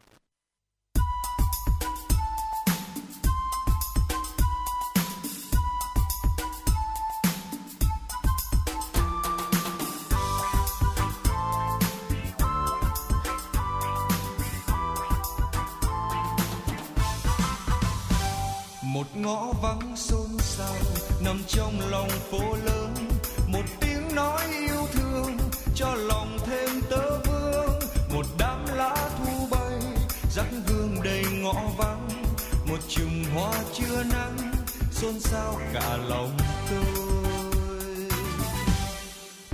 tôi yêu đời làm một bông hoa nắng, tôi yêu người làm ngõ vắng dịu êm trong yên lặng mà lại mênh mông lắm, hãy ngước nhìn kia trời xanh bao la, vì nắng mãi nên mưa gọi trưa hè loáng nước, vì muốn nói với nhau nên nhìn nhau thật lâu, chiều ngõ vắng xôn xao có thêm bầy bé gái cùng nhảy dây khoe áo răng hoa ngập hồn tôi. Con người để lòng yêu ngõ vắng thêm rung động được đứng ngắm trời mây, ai đã từng một lần qua nơi ấy, khi xa rồi lòng bỗng thấy xôn xao.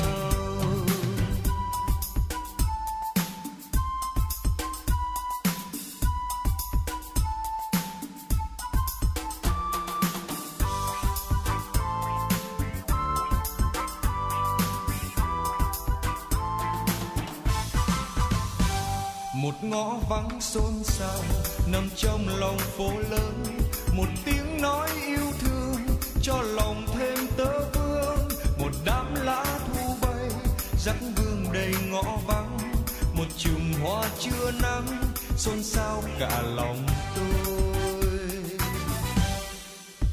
tôi yêu đời làm một bông hoa nắng, tôi yêu người làm ngõ vắng dịu êm, trông yên lặng mà lại mênh mông lắm, hãy ngước nhìn kia trời xanh bao la,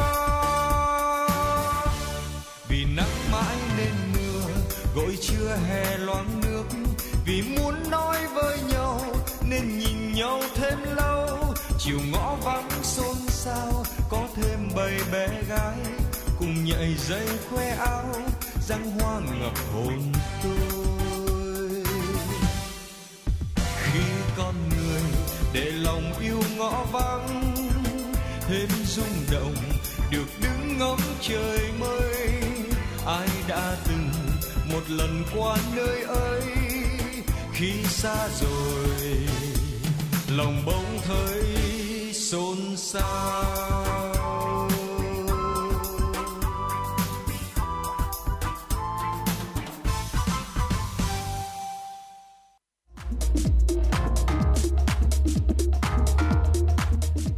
Bạn đang trên chuyến bay mang số hiệu FM96. Hãy thư giãn, chúng tôi sẽ cùng bạn trên mọi cung đường. Hãy giữ sóng và tương tác với chúng tôi theo số điện thoại 024 3773 6688.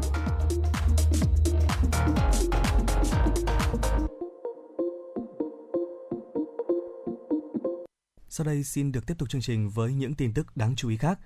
Thưa quý vị, hôm nay, 11.000 thí sinh thuộc 38 tỉnh, thành chính thức bước vào ngày thi đầu tiên của kỳ thi tốt nghiệp trung học phổ thông đợt 2. Trong ngày đầu tiên, học sinh thi hai môn ngữ văn và toán. Sáng nay, các thí sinh dự thi đã hoàn thành môn thi đầu tiên, môn ngữ văn. Nhận xét về đề thi lần này, một số giáo viên cho rằng đề môn ngữ văn đợt 2 hay, bao quát chương trình, có tính phân hóa tốt so với đề thi đợt 1. Đề lần này gần gũi và nhẹ nhàng hơn. Đề thi tốt nghiệp môn ngữ văn đợt 2 năm 2021 có cấu trúc và yêu cầu về kiến thức, kỹ năng tương đương đề thi tốt nghiệp môn ngữ văn lần 1 năm 2021. Đề thi có khả năng đánh giá được năng lực người học thông qua yêu cầu vận dụng kiến thức, giảm yêu cầu thuộc lòng, ghi nhớ máy móc hay trả lời theo khuôn mẫu có sẵn. Với đề thi này, phổ điểm chủ yếu mà học sinh đạt được sẽ vào khoảng từ 7 đến 8 điểm. Thời gian qua, theo phản ánh của người dân, vẫn còn tình trạng một số cơ sở giáo dục và đào tạo tăng học phí, thu một số khoản thu ngoài quy định trong bối cảnh đời sống và kinh tế của người dân đang còn gặp nhiều khó khăn. Bộ Giáo dục và Đào tạo vừa có công văn gửi các bộ ngành và Sở Giáo dục các địa phương về việc thực hiện chia sẻ khó khăn hỗ trợ học sinh, sinh viên và phụ huynh trong tình hình dịch bệnh COVID-19. Công văn đề nghị giữ ổn định mức học phí năm học 2021-2022 như năm học 2020-2021. Đồng thời, Bộ Giáo dục Đào tạo đề nghị các bộ ngành địa phương, các cơ sở giáo dục và đào tạo khẩn trương rà soát, tổ chức công tác dạy học hợp lý, bảo đảm yêu cầu chất lượng và cắt giảm tiết kiệm tối đa các chi phí để tiết kiệm các khoản dịch vụ hỗ trợ hoạt động giáo dục, đào tạo không cần thiết. Thưa quý vị, theo thông tin về nhà ở và thị trường bất động sản quý 2 năm 2021 của Bộ Xây dựng, trong quý 2 cả nước có 69 dự án nhà ở thương mại, quy mô 27.462 căn hộ được cấp phép mới, bằng 21% so với cùng kỳ năm 2020. Bên cạnh đó có 1.119 dự án nhà ở thương mại, 352.575 căn nhà đang triển khai xây dựng, bằng khoảng 79% so với cùng kỳ năm 2020. Có 34 dự án nhà ở thương mại, quy mô 2.801 căn nhà hoàn thành, bằng khoảng 47% so với cùng kỳ năm 2020. Quý 2 năm nay, có 29.949 giao dịch bất động sản thành công, trong đó có hai thị trường lớn nhất nước là Hà Nội có 1.094 giao dịch thành công, thành phố Hồ Chí Minh có 3.002 giao dịch thành công, giảm mạnh so với quý trước. Tính chung toàn miền Bắc có 6.384 giao dịch thành công, còn ở miền Trung có 7.300 giao dịch và miền Nam có 16.265. Đa số các giao dịch thành công tập trung ở nhiều phân khúc trung cấp và cao cấp. Về thị trường trong 6 tháng đầu năm, Bộ Xây dựng đánh giá mặc dù có nhiều khó khăn do dịch bệnh, nhưng thị trường bất động sản vẫn cơ bản ổn định. Lượng giao dịch, giá giao dịch, các loại hình bất động sản có biến động nhưng cơ bản vẫn ổn định, không rơi vào tình trạng đóng băng hay sốt nóng. Hiện tượng tăng giá cục bộ đất nền tại các địa phương đã kịp thời được kiểm soát, các hoạt động kinh doanh bất động sản, môi giới bất động sản thiếu tính pháp lý, gây nhiễu loạn thị trường đã được kịp thời chấn chỉnh. Cũng theo Bộ Xây dựng, giá giao dịch căn hộ chung cư bình quân trong quý 2 vừa qua, đặc biệt tại thành phố Hà Nội và thành phố Hồ Chí Minh vẫn tăng khoảng từ 5 đến 7% so với quý trước. Khu vực trung tâm của các đô thị hiện nay hầu như không có các dự án nhà ở thương mại với mức giá từ 25 đến 30 triệu đồng một mét vuông. Trong khi nguồn cung loại căn hộ này ngày một hạn chế, nhu cầu của người dân vẫn còn nhiều, dẫn đến giá bán phân khúc này tiếp tục tăng. Sản phẩm chủ đạo trên thị trường vẫn là các căn hộ phân khúc trung cấp, chiếm phần lớn nguồn cung mở bán mới trong thời gian qua. Giá căn hộ chung cư trung cấp dao động từ khoảng 30 đến 50 triệu đồng một mét vuông. Ngoài ra, thị trường căn hộ còn xuất hiện các căn hộ cao cấp có mức giá bán cao ở các thành phố lớn như Hà Nội và thành phố Hồ Chí Minh. Các dự án có giá bán chào bán trên thị trường với mức từ 110 đến 700 triệu đồng một mét vuông. Hôm nay, Công an huyện Mỹ Đức, Hà Nội đã triệu tập và đề xuất xử phạt đối tượng NDA sinh năm 1992 ở xã Phù Lưu Tế, huyện Mỹ Đức, Hà Nội để làm rõ việc đăng tải thông tin không đúng sự thật về tình hình phòng chống dịch bệnh tại địa phương. Qua công tác nắm tình hình không gian mạng, đội an ninh Công an huyện Mỹ Đức phát hiện một tài khoản Facebook đăng tải nội dung xúc phạm danh dự của lực lượng chức năng đang thực hiện nhiệm vụ phòng chống dịch COVID-19 trên địa bàn xã Hợp Thanh, huyện Mỹ Đức. Quá trình xác minh, Công an huyện Mỹ Đức đã làm rõ và triệu tập chủ tài khoản là NDA đến làm việc. Tại cơ quan công an, NDA đã thừa nhận hành vi vi phạm. Căn cứ điểm A khoản 1 điều 101 Nghị định số 15 của Chính phủ, Công an huyện Mỹ Đức đã lập hồ sơ xử lý vi phạm hành chính đối với NDA về hành vi xuyên tạc, vu khống, xúc phạm uy tín của cơ quan tổ chức, danh dự, nhân phẩm của cá nhân với mức phạt từ 10 đến 20 triệu đồng.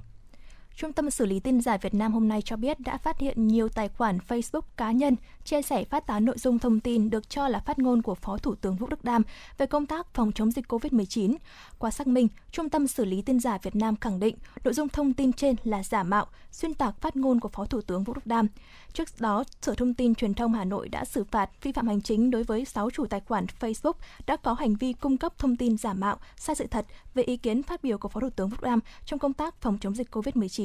6 cá nhân này đã tự thiết lập trang thông tin điện tử cá nhân thông qua việc sử dụng mạng xã hội Facebook để đăng tải bài viết giả mạo phát biểu của Phó Thủ tướng Vũ Đức Đam. Sở Thông tin và Truyền thông Hà Nội đã xử phạt mỗi cá nhân 12,5 triệu đồng và phải gỡ bỏ thông tin vi phạm.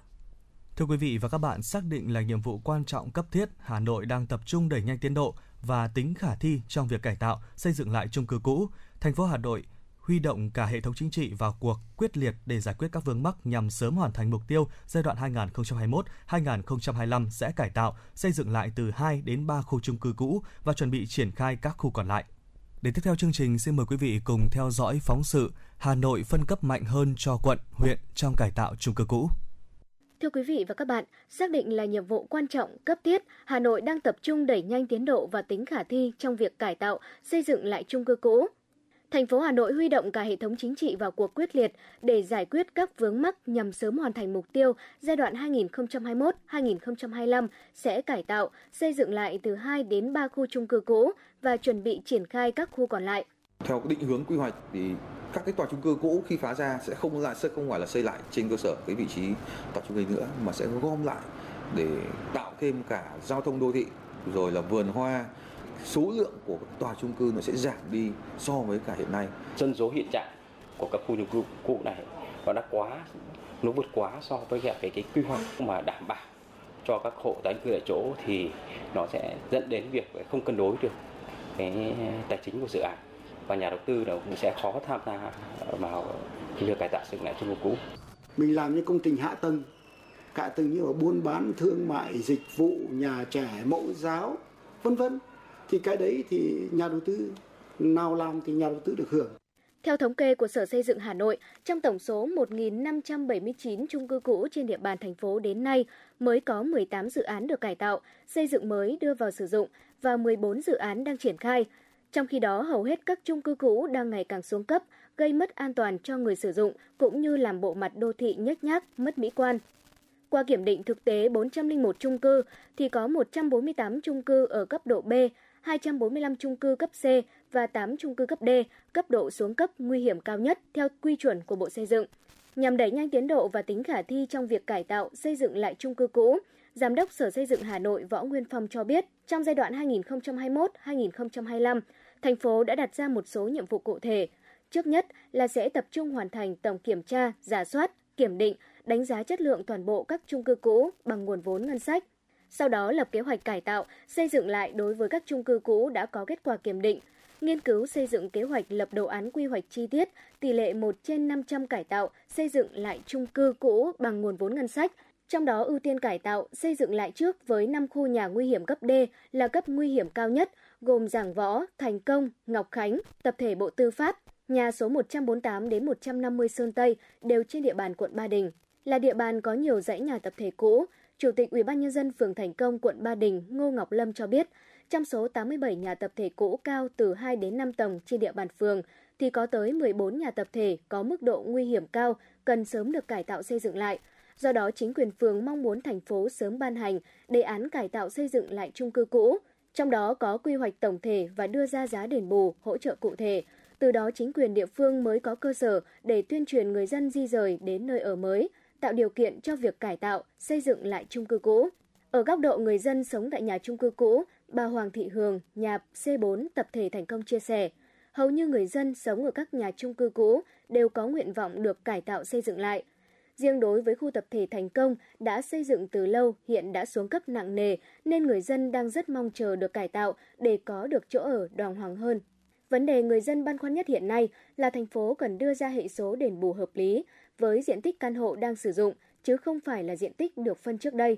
Với khu vực phường Thành Công, nếu hệ số đền bù là 1,3 đến 1,5 như mức thành phố đưa ra hiện nay, chắc chắn người dân sẽ không đồng tình. Mức này cần điều chỉnh lên 2, người dân mới thấy thỏa đáng. Bà Hoàng Thị Hương cho biết, hệ số bây giờ thành phố trả 1,3 thì chắc chắn người dân người ta không đồng tình. Cũng phải là 2 thì người ta mới nhất trí. Và kể cả những người có quyền lợi và những người mà nó ít quyền lợi hơn khi cải tạo thì người ta mới thấy thỏa đáng. Nhằm tập trung đẩy nhanh tiến độ, ngày 5 tháng 7, Ủy ban Nhân dân thành phố Hà Nội đã ban hành quyết định về việc ủy quyền thực hiện một số nhiệm vụ quyền hạn của Ủy ban Nhân dân thành phố liên quan đến công tác cải tạo, xây dựng lại các nhà chung cư cũ. Theo đó, Ủy ban Nhân dân thành phố ủy quyền cho Ủy ban Nhân dân các quận, huyện, thị xã tổ chức lập, phê duyệt phương án bồi thường, hỗ trợ, tái định cư theo quy định đối với các dự án đầu tư cải tạo, xây dựng lại nhà chung cư cũ trên địa bàn do mình quản lý, tổ chức di dời, cưỡng chế di dời, phá dỡ đối với nhà chung cư thuộc diện phải phá dỡ để xây dựng lại theo quy định. Bên cạnh đó, Ủy ban Nhân dân thành phố cũng phân cấp cho Ủy ban Nhân dân cấp quận huyện lựa chọn đơn vị kiểm định chung cư cũ độc lập đơn lẻ, sau khi kiểm định gửi kết quả về Sở Xây dựng để bổ sung điều chỉnh kế hoạch cải tạo, xây dựng lại chung cư cũ. Về vấn đề này, ông Ngô Ngọc Lâm, Chủ tịch Ủy ban Nhân dân phường Thành Công, quận Ba Đình cho biết, tái định cư ấy là phải được thông báo minh bạch về những cái thông số của cái nhà đó, rồi cũng như là cái tiện ích ở đấy để người ta có thể nắm vững. Khi mà người ta đã nắm vững mà người ta cảm thấy được rồi thì người ta mới đi. Chứ còn người ta vẫn còn đang nghi ngờ về cái chuyện chất lượng rồi cũng như cái điều kiện tiện ích ở khu vực để hoạt động thì nói chung là rất khó có thể là vận động được người ta đi. Nhiều ý kiến nhận định việc thành phố phân cấp mạnh hơn cho các quận huyện trong công tác cải tạo, xây dựng lại các khu chung cư cũ là hoàn toàn hợp lý. Bởi lẽ vai trò của cấp ủy Đảng, chính quyền địa phương từ thành phố đến các quận, phường trong công tác cải tạo, xây dựng lại các khu chung cư cũ rất quan trọng. Đặc biệt, vai trò của các quận, phường phải là nơi khởi xướng và đề xuất các chương trình, dự án cải tạo, xây dựng lại khu chung cư cũ. Ông Đào Xuân Dụ, trưởng ban công tác mặt trận địa bàn dân cư 12, phường Thành Công, quận Ba Đình cho biết. Chúng tôi mong rằng là cái việc mà thành phố sớm ban hành cái đề án cải tạo lại chung cư cũ và trên đó nó có những cái quy hoạch tổng thể, đồng thời đưa ra những cái giá hỗ trợ đền bù phù hợp với người dân. Từ đó thì chính quyền chúng tôi mới có cái căn cứ để tuyên truyền vận động người dân đến nơi ở mới. Về vấn đề phân cấp, Bí thư quận ủy Hoàn Kiếm Vũ Đăng Định cho biết, trên địa bàn quận có 122 nhà chung cư cũ đơn lẻ nằm rải rác ở các phường trong 5 phân khu. Nhằm đẩy nhanh tiến độ, quận cũng đã đề xuất với thành phố phân cấp cho quận được trích ngân sách quận để chủ động kiểm định chất lượng toàn bộ các khu nhà này. Nếu được thành phố cho phép, quận sẽ thực hiện chi ngân sách theo đúng các quy định hiện hành.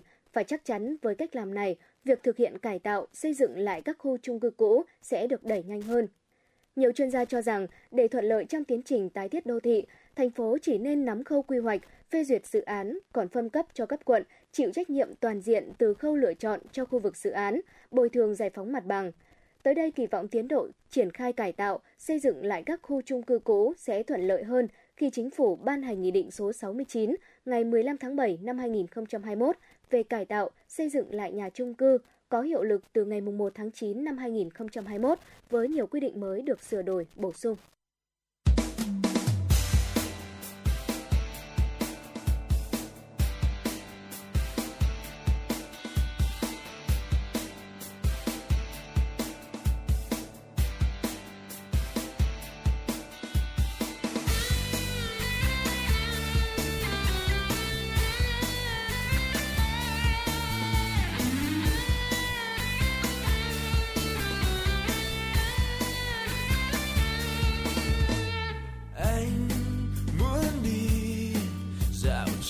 khắp muôn nơi để ngắm mây trời cùng với cây đàn anh hát.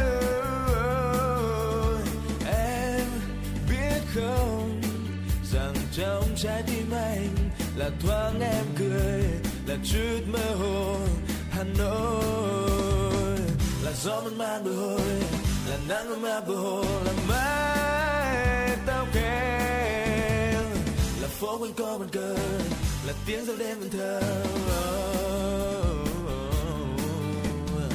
là một chiều lang thang tình cờ gặp nụ cười em trao, là một chiều ngây ngô tìm về bước chân em người giữa đời này.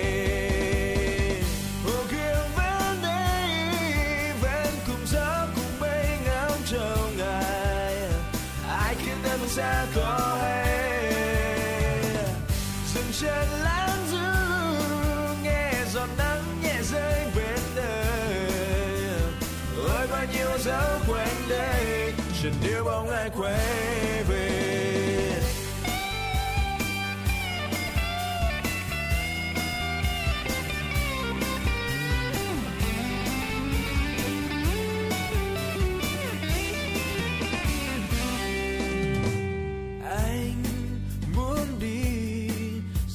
Chơi khắp muôn nơi để ngắm mây trời cùng với cây đàn anh hát.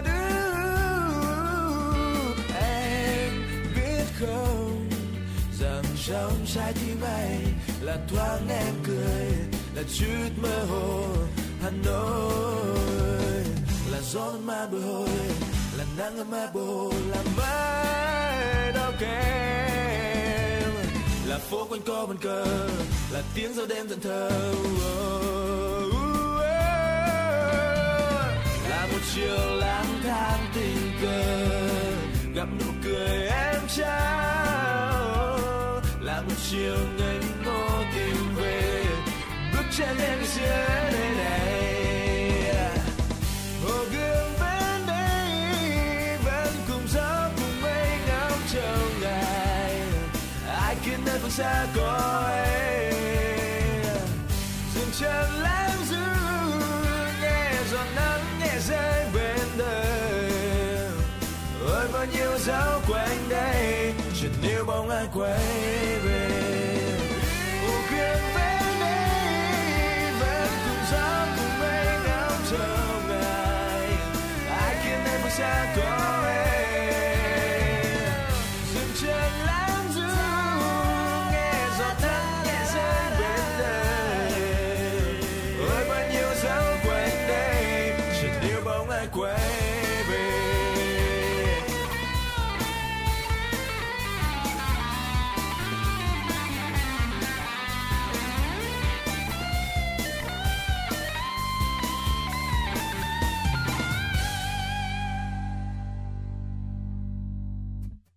Vâng, thưa quý vị và các bạn, đến đây thì thời lượng của Chuyển động Hà Nội chiều đã kết thúc rồi.